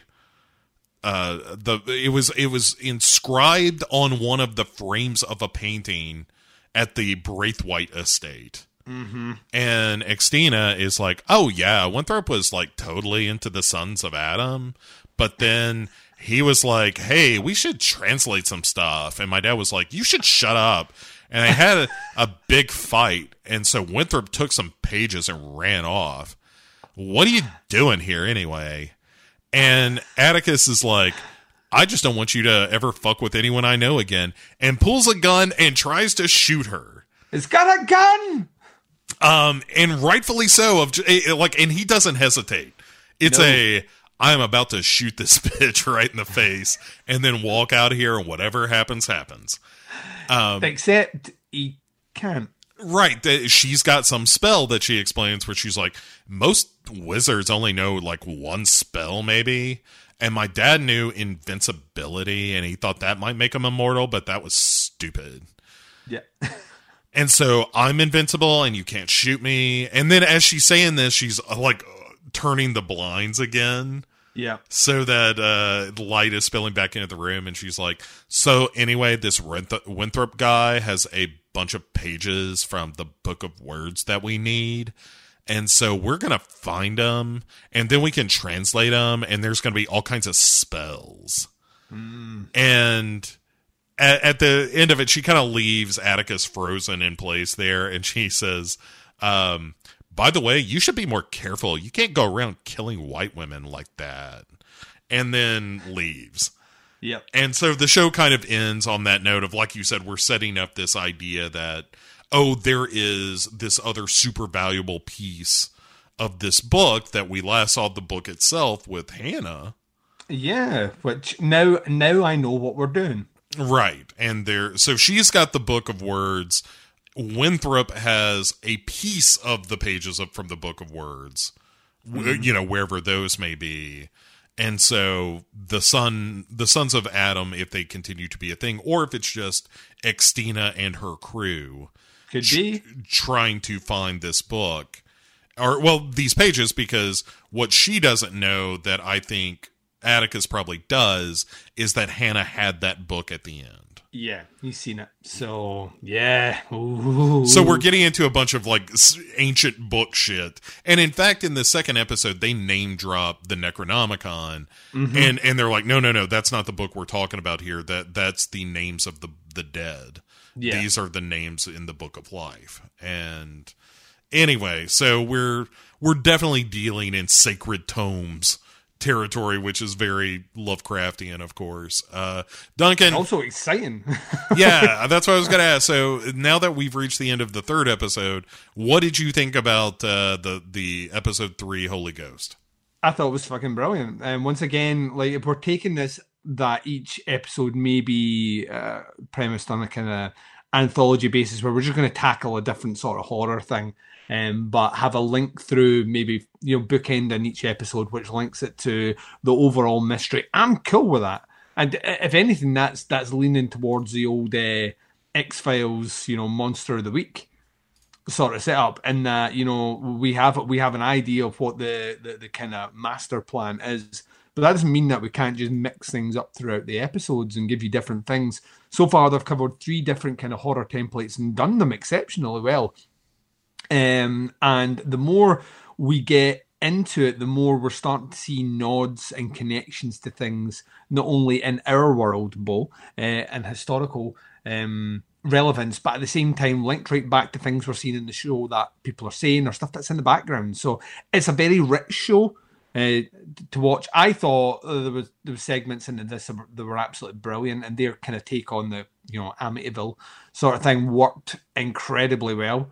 Um, the acting super, yeah, everything about it. Like this one maybe didn't have the same flair as the previous two, with being more kind of insular and almost one location based for its entirety, but it delivered it in a way which I thought, you know, uh, let's put it this way: Lovecraft Country is the most exciting show on the TV right now, um, by by a country mile. Yeah. Um, so I, I've- I'm I'm not aware of anything else that I'm hearing the same sort of accolades be put against. And yeah, bring on episode number four. Um, so I can't wait to see where we go. Yeah, I and this was one I did not watch the coming next time on Lovecraft Country because I was like, you know what, Yeah. I'm I'm in your hands, Lovecraft Country. You have proven to me you don't have to tell a story about a remote estate, um, and and Shoggoths. You can do a haunted house story. I am Lamb. Um, We need to do it, dude. We need to do it. yeah, it's again we can't talk about it on the air, but we will. No. Um, Yeah. look for that in, in store soon. Uh, but I, yeah, I think I think the show once again, you know, we talk about how the show just kind of moves with a swagger that it makes a lot of brave decisions and doesn't ever seem to question itself. And so it because it never apologizes for the decisions it makes, it never it never uh, moves by half measures Yeah. you know, with the the Jefferson theme or using a Nike commercial to open a church sequence, whatever. It it fits and it worked and it made the show better, and so that's what they do. It has the kind of cat to box mentality. If it fits, it sits. Um, Yeah. So, Yeah. uh, which I'm 100% down with. Yes. Do yeah, it, it's just it, it feels uh, like one of the most like creative and interesting shows. And even if it ever wavers to being didactic or whatever, uh, which I don't think it really has, but I I think it, even if it does for a moment, I'm willing to excuse that because it still gets down with the scares. Like the ghost stuff is legit good. Yeah. Yeah. Agreed. Um, 100%. So yeah, I, I'm with you. I can't wait for more. Uh, Duncan, between now and then, we'll be back in a couple of weeks to talk about that. But uh, between now and then, what are you looking forward to watching before uh, we get out of here? And uh, and while you're at it, go ahead and pimp your shit. Um, I will be. I'm watching a TV show called The Stranger. I just started it today, so I will have finished that. And then next on my list, I'm bumping it up, The Haunting of Hill House. So when we record in two weeks' time to do episodes four and five, I will have watched that. So that is a 100% Duncan guaranteed, definite. Um, I'm so yeah. excited for that. I can't. I can't I wait to can't talk wait. to you about be, because I genuinely want to talk to you about some of the characters and and and get your uh get your read on them.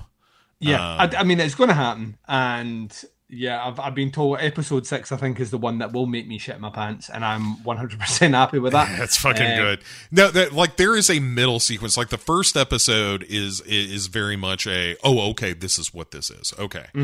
Um, then th- it builds to like that sixth or seventh episode where it's just like how in the fuck are they going to end this thing? And then you get to the end, it's like oh okay well that's how they're going to end it. And and it's not as enthusiastic because the highs are so dizzying in the middle of that s- series where it's just like how in the fuck can you top this? And it's like well you can't. This is this is as good as it gets.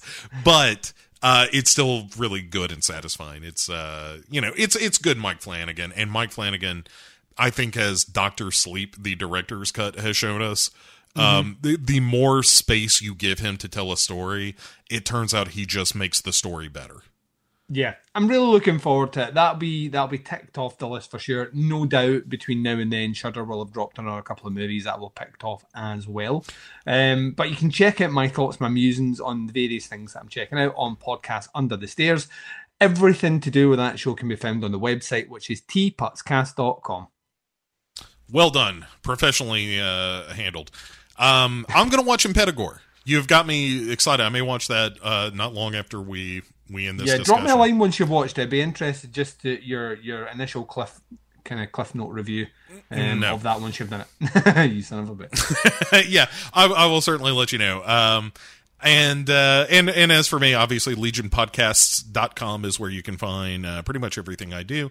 Um, Pick Six Movies uh, is one that I always mention that is now in its 13th season, where we are talking about the uh, the movies of uh, the, the James Bond series. And doing uh, one with each actor. That's a good move. Yeah, well, uh, it turns out we can only do this season once, though, because of one of the James Bonds was only in one fucking movie. Well, yeah, um, yeah, uh, I guess we could slip in like David Niven or something for. Yeah. I don't know if I like George Lazenby as a, a James Bond either. If I'm honest, I don't like anybody as a James Bond as it happens. that's the wrong approach. I- Sean Connery's a fucking national treasure, and you will shut your whole mouth. yeah. Listen, I hope a little sexual assault isn't isn't too Oh, yeah, out of line, yeah, yeah, yeah. He didn't do it in every movie. dude. Uh, we watched Goldfinger, Right, that's a bad one to go. right? When, when he's in the barn with Pushy Galore, uh, when he's in the barn with her, and it's just like, how about I just sit on top of you until you like it? How about you like? How about you do that, Pushy? Um, it's like that movie is gross. uncomfortable. Yeah, it's uncomfortable. Most of the Bond movies are uncomfortable. Yeah. uh, in that in that in that realm. Um, And Yeah. yeah, and I and He's it, the best Bond, though, and I'll not hear a word against that. I don't. Uh, no, I don't think that's wrong. I I think he is the best. The best actor to kind of encapsulate that role, Mm. and I, I think what I've learned is I just don't like that character. No, no, oh no, no, but um, yeah, written in a time period and by a man who's mm, right. Yeah. No. Ian, Uh. Ian Fleming also seems like a real asshole. We get into that on the first episode. Um, but uh, yeah. So if you want to listen to more about Bond stuff, uh, check it out over there. Uh, Goldfinger is uh, not out yet. Uh, Goldfinger will drop Friday.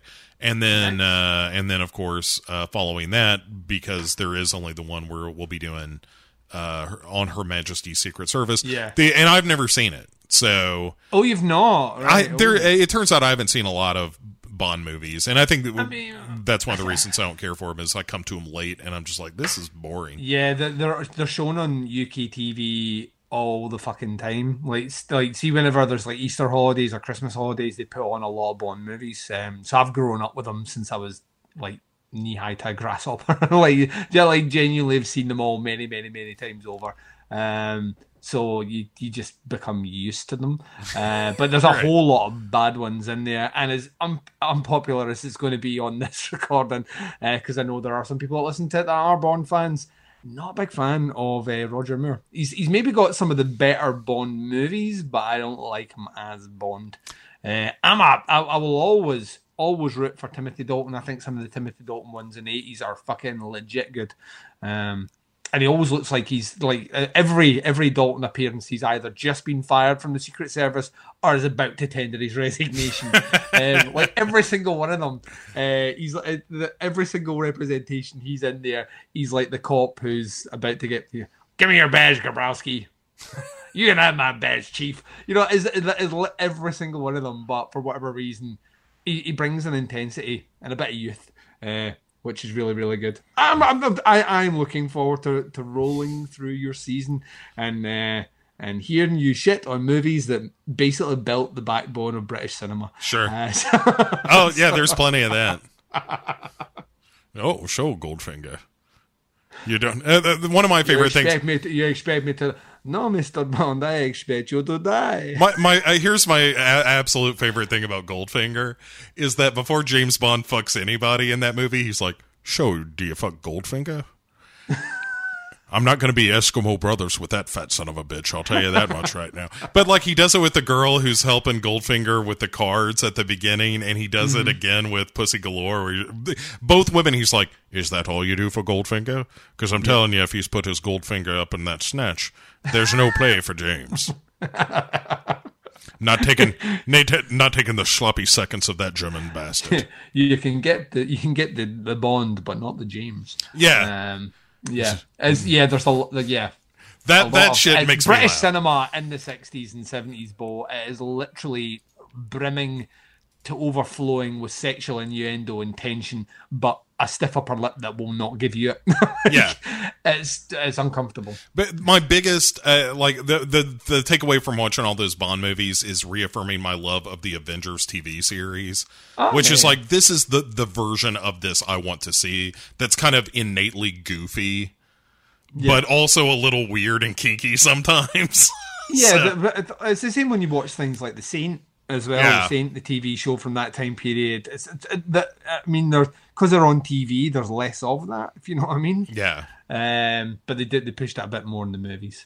Uh, all right. Well, that's uh, enough. We'll do, we'll talk about James Bond on another show, but um, probably not. I feel like we've we've exhausted it. We've done that. We've literally talked about them all there. That's right. So, um, next time on on Bond Talk, it's Pierce Brosnan, yay or nay, cheers or jeers.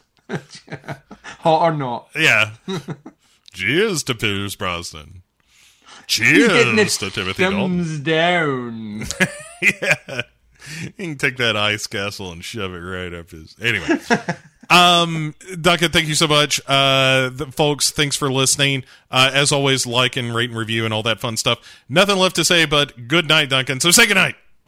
Good night, Duncan. Yes, yes. You're not fooling me a second time, you son of a bitch. Foiled at last. At last. I don't know.